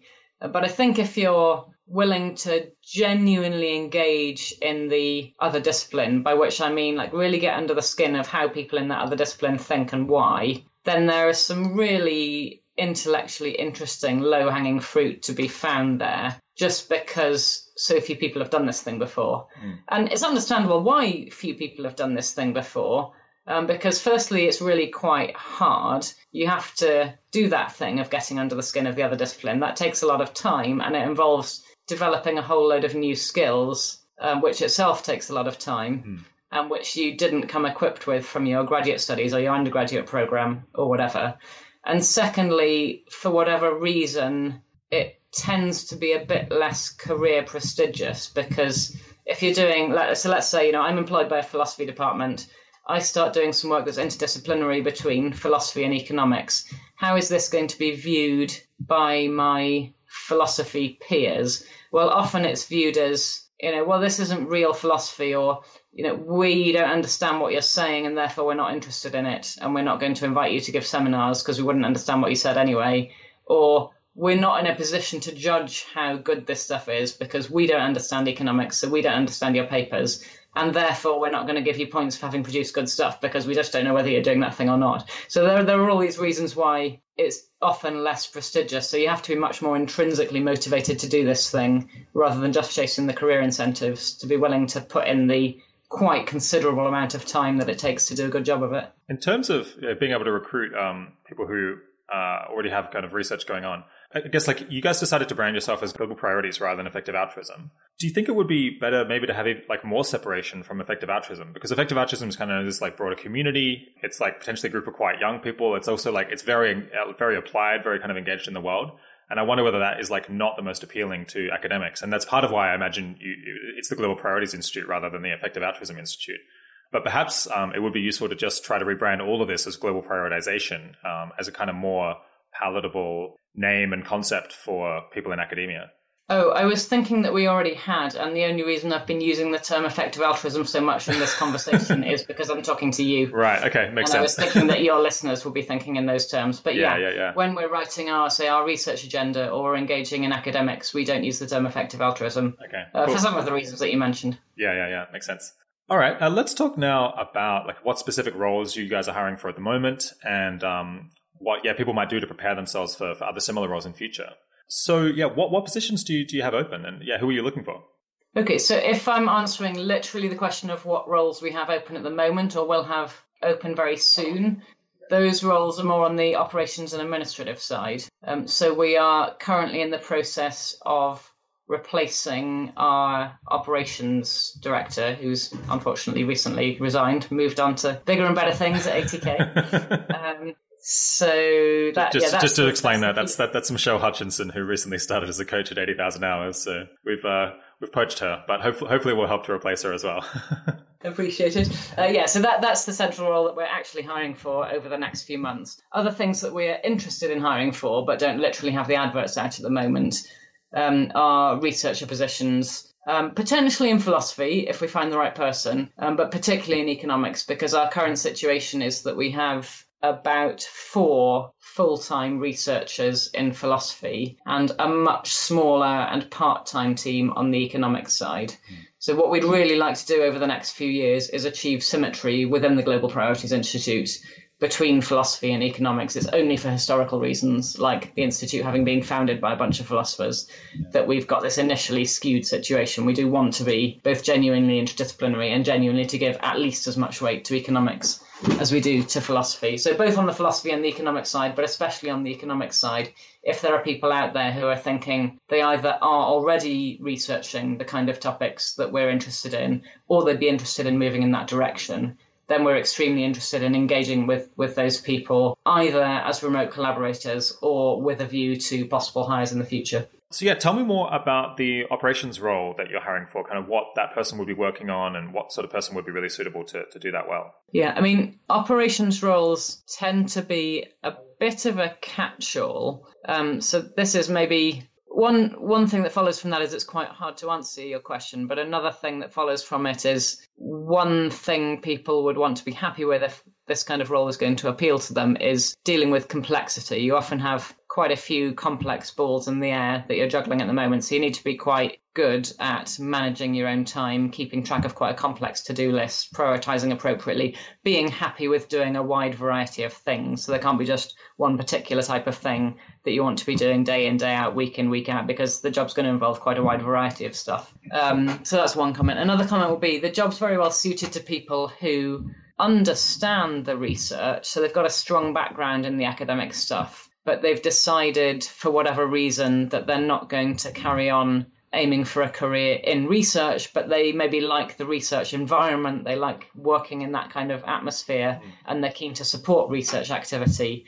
Um, often the people who are strongest and happiest in ops roles fit roughly that kind of profile. The work often involves things like communicating the content of the research to other parties, especially non academic parties. So, if it's actually an academic conference, typically the person giving a presentation will be the person who actually did the research. But if it's something like a meeting to potential donors or an interview with the media or a talk at EA Global or that kind of thing, then it would often be an ops person giving that talk. So again, having that profile of not necessarily wanting to be the person doing the research, but enjoying the process of understanding and communicating the research. That's a very positive trait for somebody in an ops role. Um, and then in miscellaneous things you might find yourself doing things like organizing the office, communicating with the administrative support staff who are dealing with budgets and that sort of thing, um, having the strategic overview of the institute's finances, thinking about whether we're going to need more funding coming from somewhere soon, and if so, where we might try to look for it.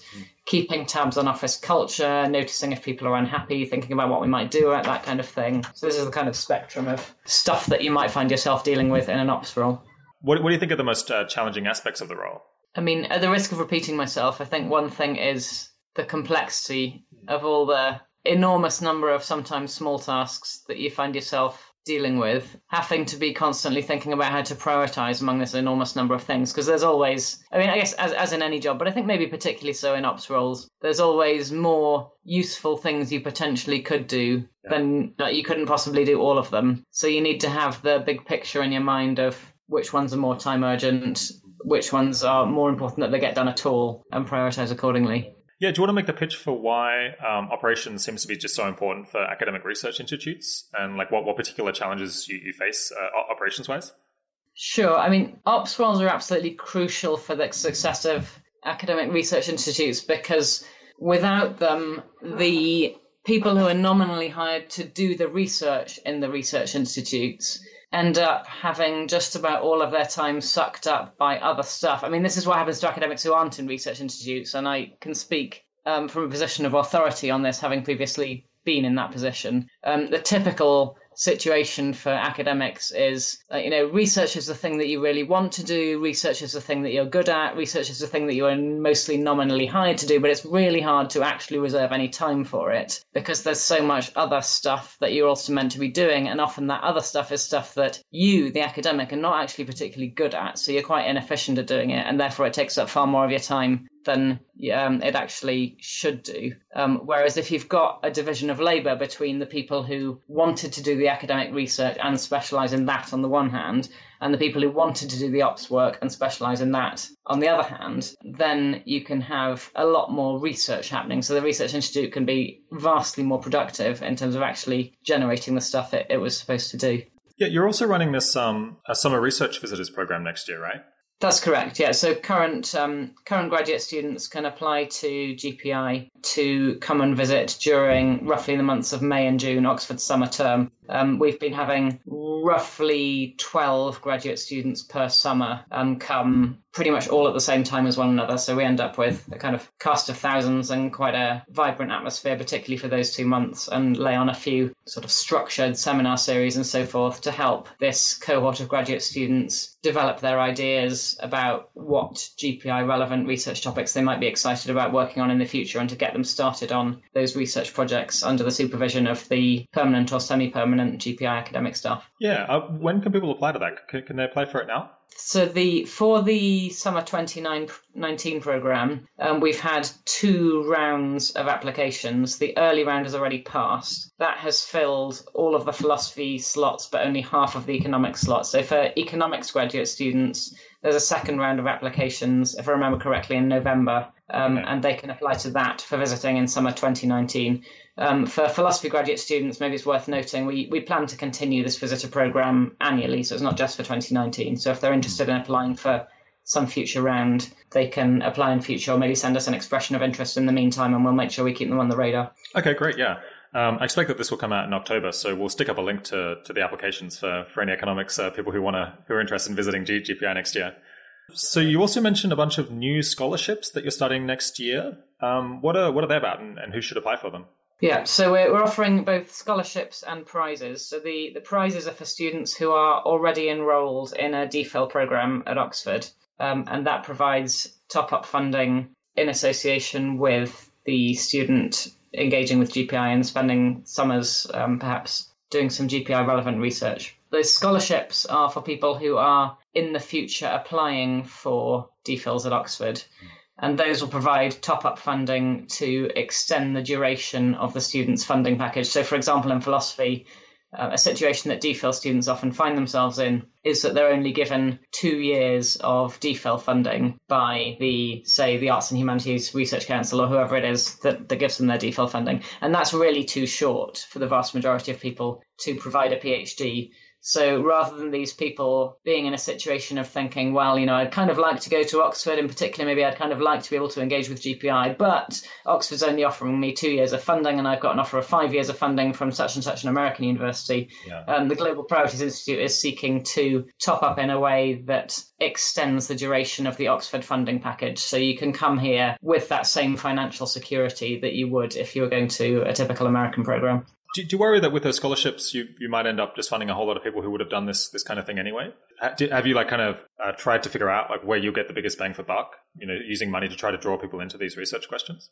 Yeah, um, of course. You know, we're roughly thinking along EA lines. We always think about where we can get the most bang for our buck. Yeah, I think we we have experienced this as a, a, genuine practical concern in the context of several of the extremely promising DPhil students that have been interested in engaging with GPI. And uh, since they're sensible people, they have been genuinely concerned by this asymmetry of funding where, you know, maybe they'd like to be at Oxford because they'd like to work with GPI and other organizations in the EA space that are largely localized in Oxford.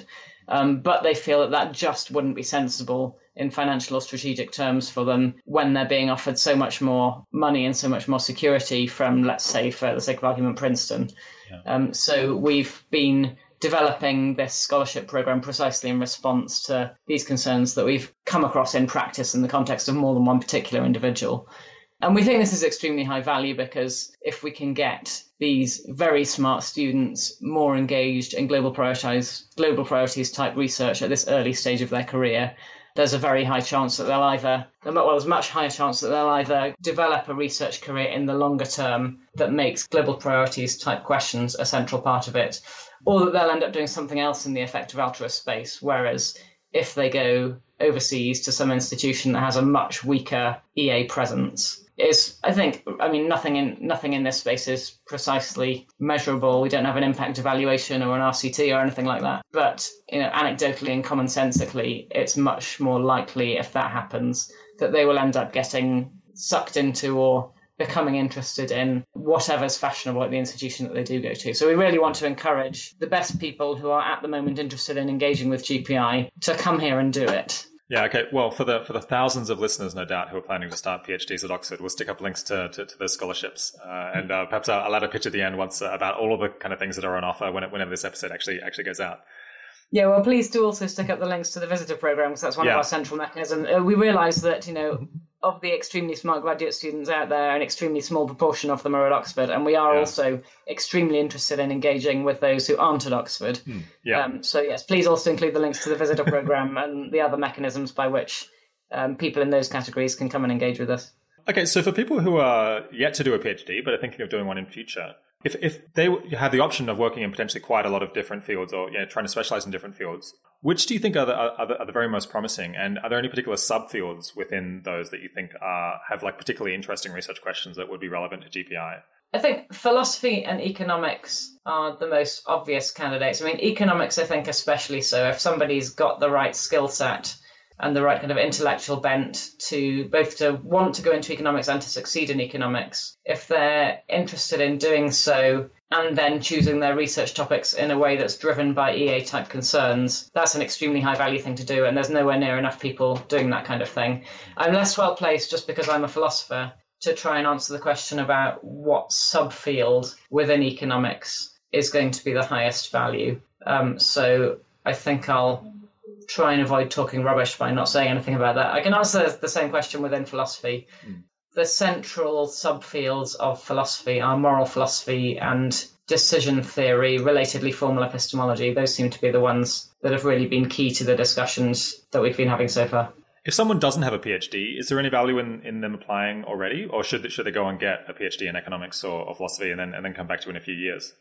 For full time hires, we're looking at people who already have PhDs, but we do also have engagement mechanisms for people who are current or future graduate students, particularly in either philosophy or economics. Um, so, one thing that we have advertised for existing graduate students, whether they're at Oxford or elsewhere, is a sort of support package where the Global Priorities Institute would provide a top up for the student's existing funding package in return for that student engaging meaningfully with GPI while they're pursuing their doctoral research. So, another thing is for people who are in the near future considering applying to graduate school in philosophy and economics, we have some scholarship programs where if the institution that they're applying to would provide, say, three years of funding, then they can apply to the Global Priorities Institute for a top up package that would extend that to four or five years of funding again in return for engaging with, with GPI by, for example, visiting us in the summers during their um, during their doctoral studies. Are there any other uh, any other approach ways in? Like possibly, would you be interested in hiring physicists or engineers or I don't know political scientists? Are there any other areas that people have a, have a chance in? Uh, yeah, I'm sure there are. I don't have a very good strategic picture at the moment of you know how might you attempt a rank ordering of disciplines in terms of things that are good to go into if you want to have a positive impact via something like a GPI like strategy. I know a lot of people have been thinking about thinking along similar strategic lines in psychology. Um, so that's another another obvious one where there's some kind of proof of concept already existing. In the longer term, GPI does seek to broaden out to include other disciplines and work out which bits of other fields are particularly relevant here in the same way that we've been currently trying to work out which bits of, say, economics are relevant. So this is this is a question that I've asked uh, a lot of people um, on on the on the show at various different points, um, but it's kind of seems, seems to divide people, and it's hard to get. Well, just just asking one person isn't really enough. So uh, when you're trying to decide kind of what PhD supervisor to take or what PhD topic to take, or what to work on perhaps at a postdoc, but before you've really got um, you know tenure or job security within academia, how do you think people should trade off working on something that they think is really valuable and important versus something that's going to advance their career and make them likely to get a permanent position? Yeah, I think it depends on what their longer term game plan is. I think if you're dead set on the academic career path, then during the PhD, it's probably better to largely prioritize career prestige, maybe keep your fingers in some more directly impact motivated research pies at the same time. But I would advise those people against, say, doing something very applied, which is going to be seen by the academic discipline as not intellectually very demanding, that kind of thing. If their long term strategy is to have impact via first getting a respectable position in academia, then I think that would be my advice. There's a completely different category of people um, who also have a lot of value to contribute, which is people who are, for the moment, like their, their next step is to do a PhD, but their long term plan is not to stay in academia. And I think for those people, the picture is very different. Yeah, what's okay? Yeah, how does it look for them? I think there's a much stronger case for those people to just disregard the academic career incentives because if you're not aiming for an academic career, those incentives are irrelevant anyway. Yeah. Um, and do stuff that interfaces much more with, say, industry or politics or GiveWell's concerns or whatever. When you're hiring, how important is it that people are intrinsically motivated to answer these questions because they think they're morally important? I'm thinking like, could, could you could you just yeah pay people a whole lot of money to, to to work on your research agenda, even if they don't think it's like especially important to them?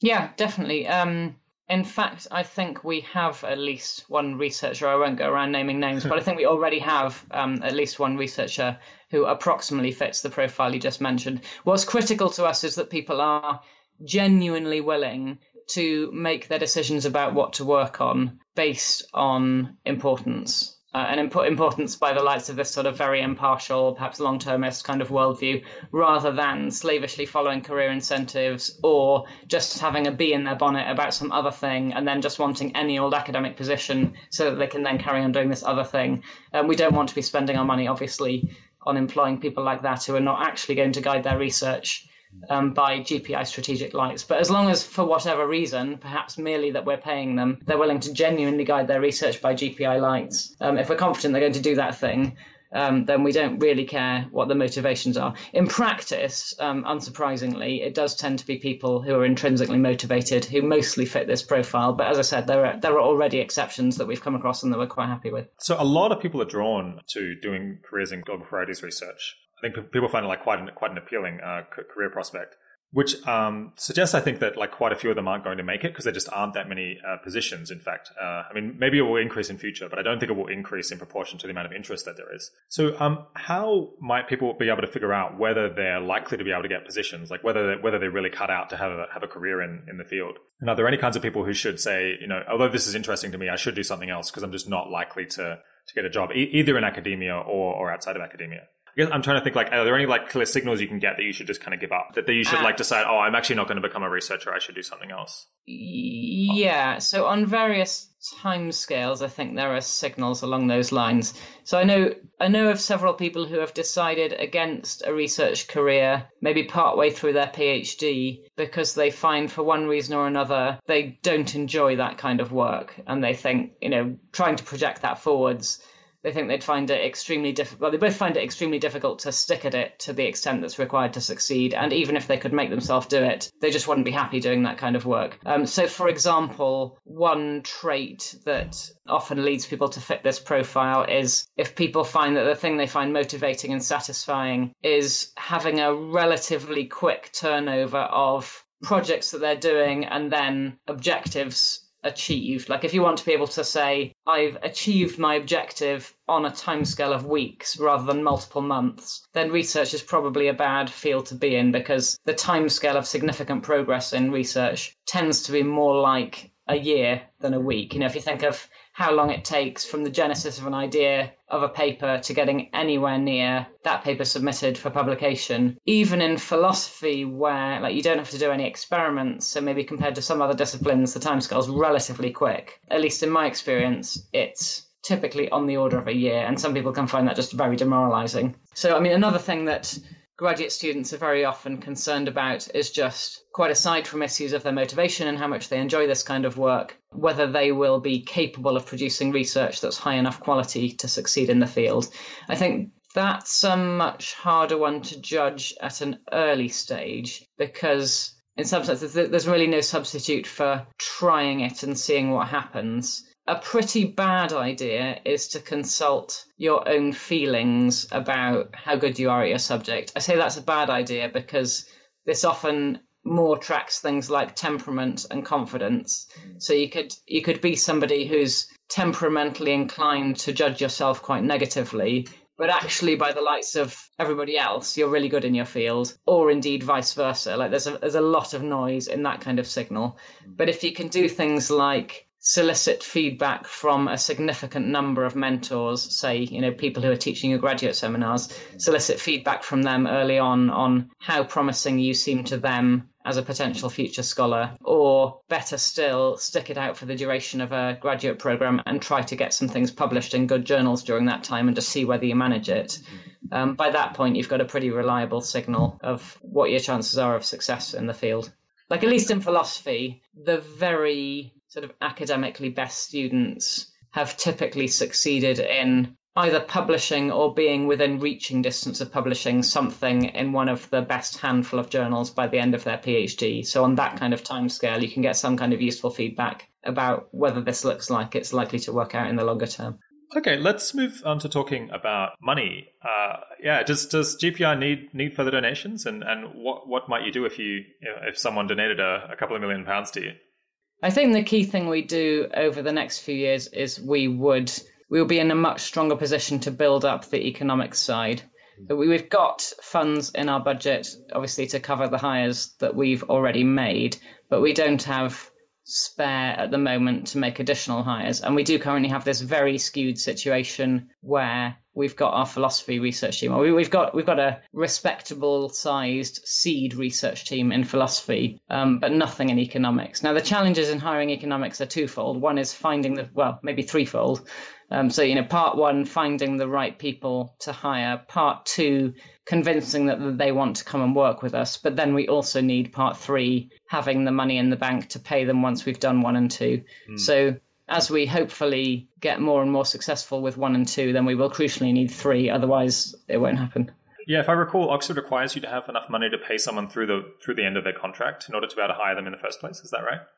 I think that's correct. Yeah. Yeah, which means that you kind of have to stockpile potentially quite a lot of reserves to to get moving. Yeah, yeah, you have to have a signature on the dotted line. Yeah. From an EA focused donors perspective, what do you think is kind of the strongest argument for giving to GPI and perhaps the, the biggest reservation that they, that they might have?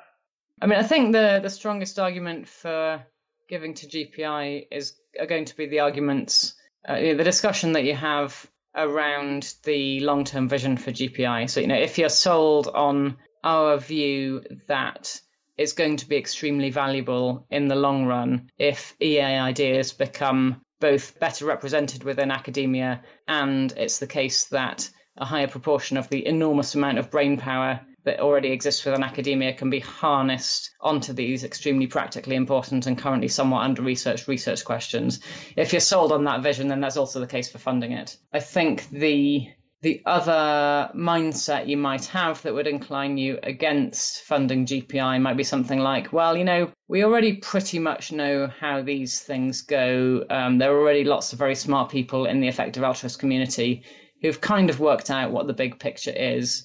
And now the remaining interesting questions are just the sort of messy empirical ones like, well, which potential new technologies or actual new technologies pose the biggest extinction threats and what can we in practice do to mitigate them?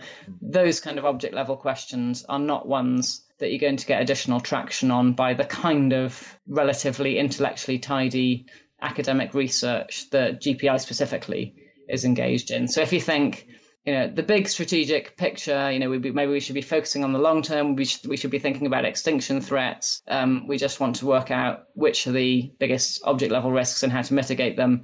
Then gpi is not the right institution for you to fund. I mean i could tell you which one is but it's not us.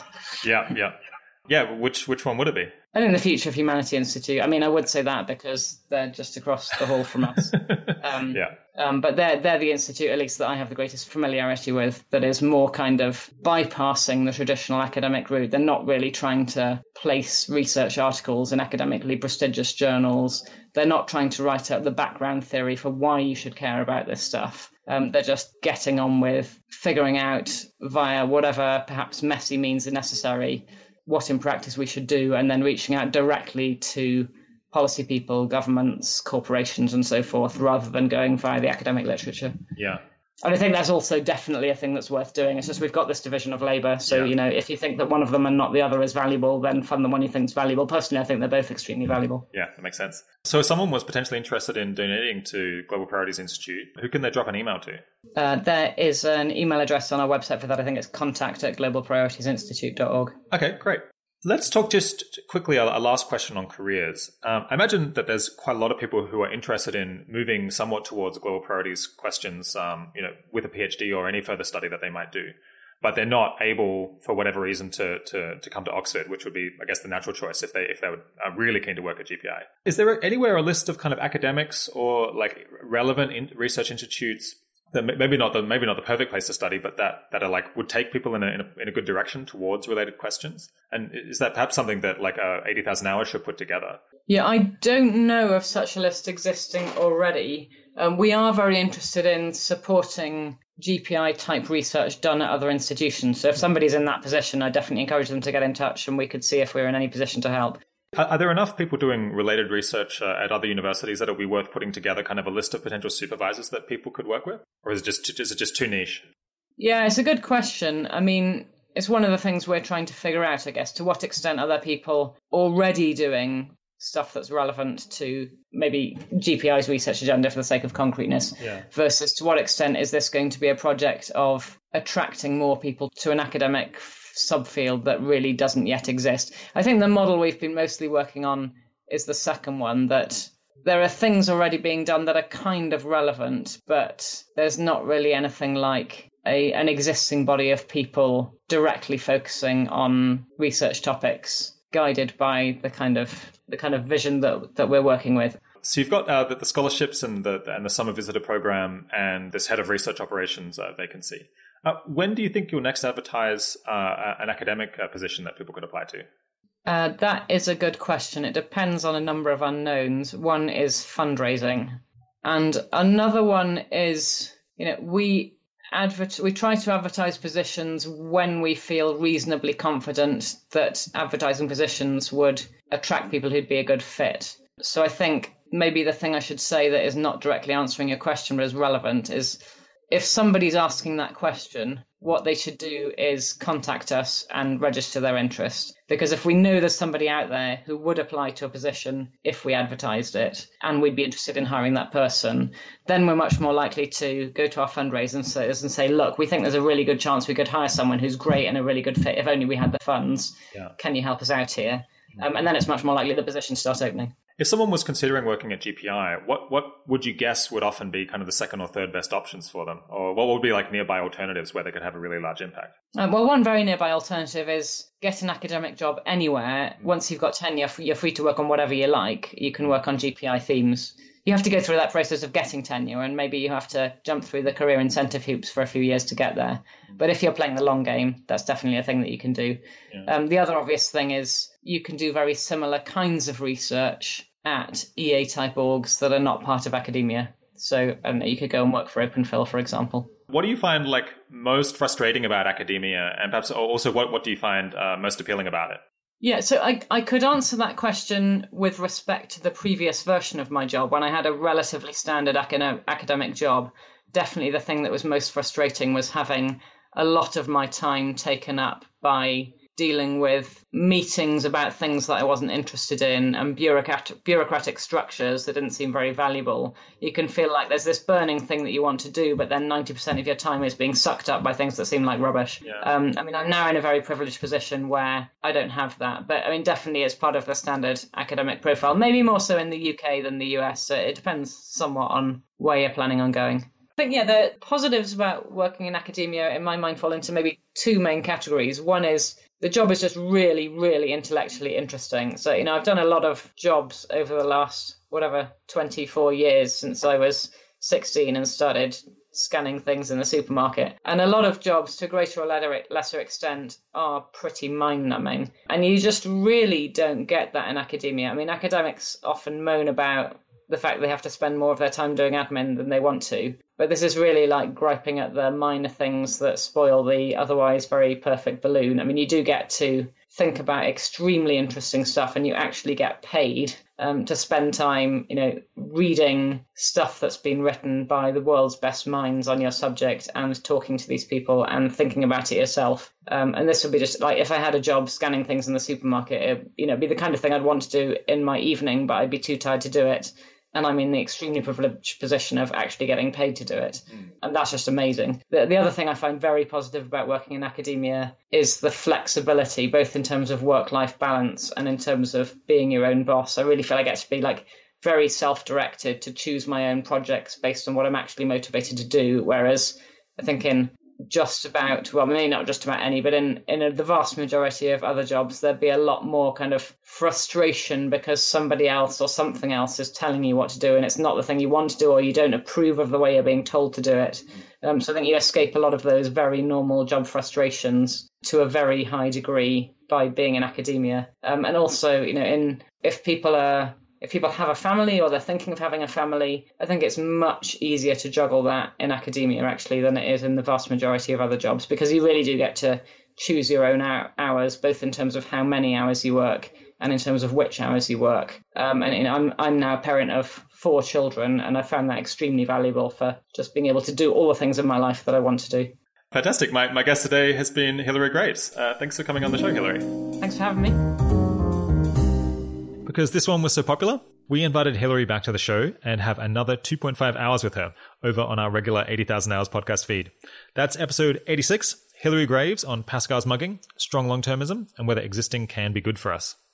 And for other related conversations, you could check out episode 47, Amanda Askell on moral empathy, the value of information, and the ethics of infinity. Episode 67, Dave Chalmers on the nature and ethics of consciousness and episode 16, Dr. Hutchinson on global priorities research and shaping the ideas of intellectuals. Thanks for listening, and I hope you'll join me for the next episode in this series.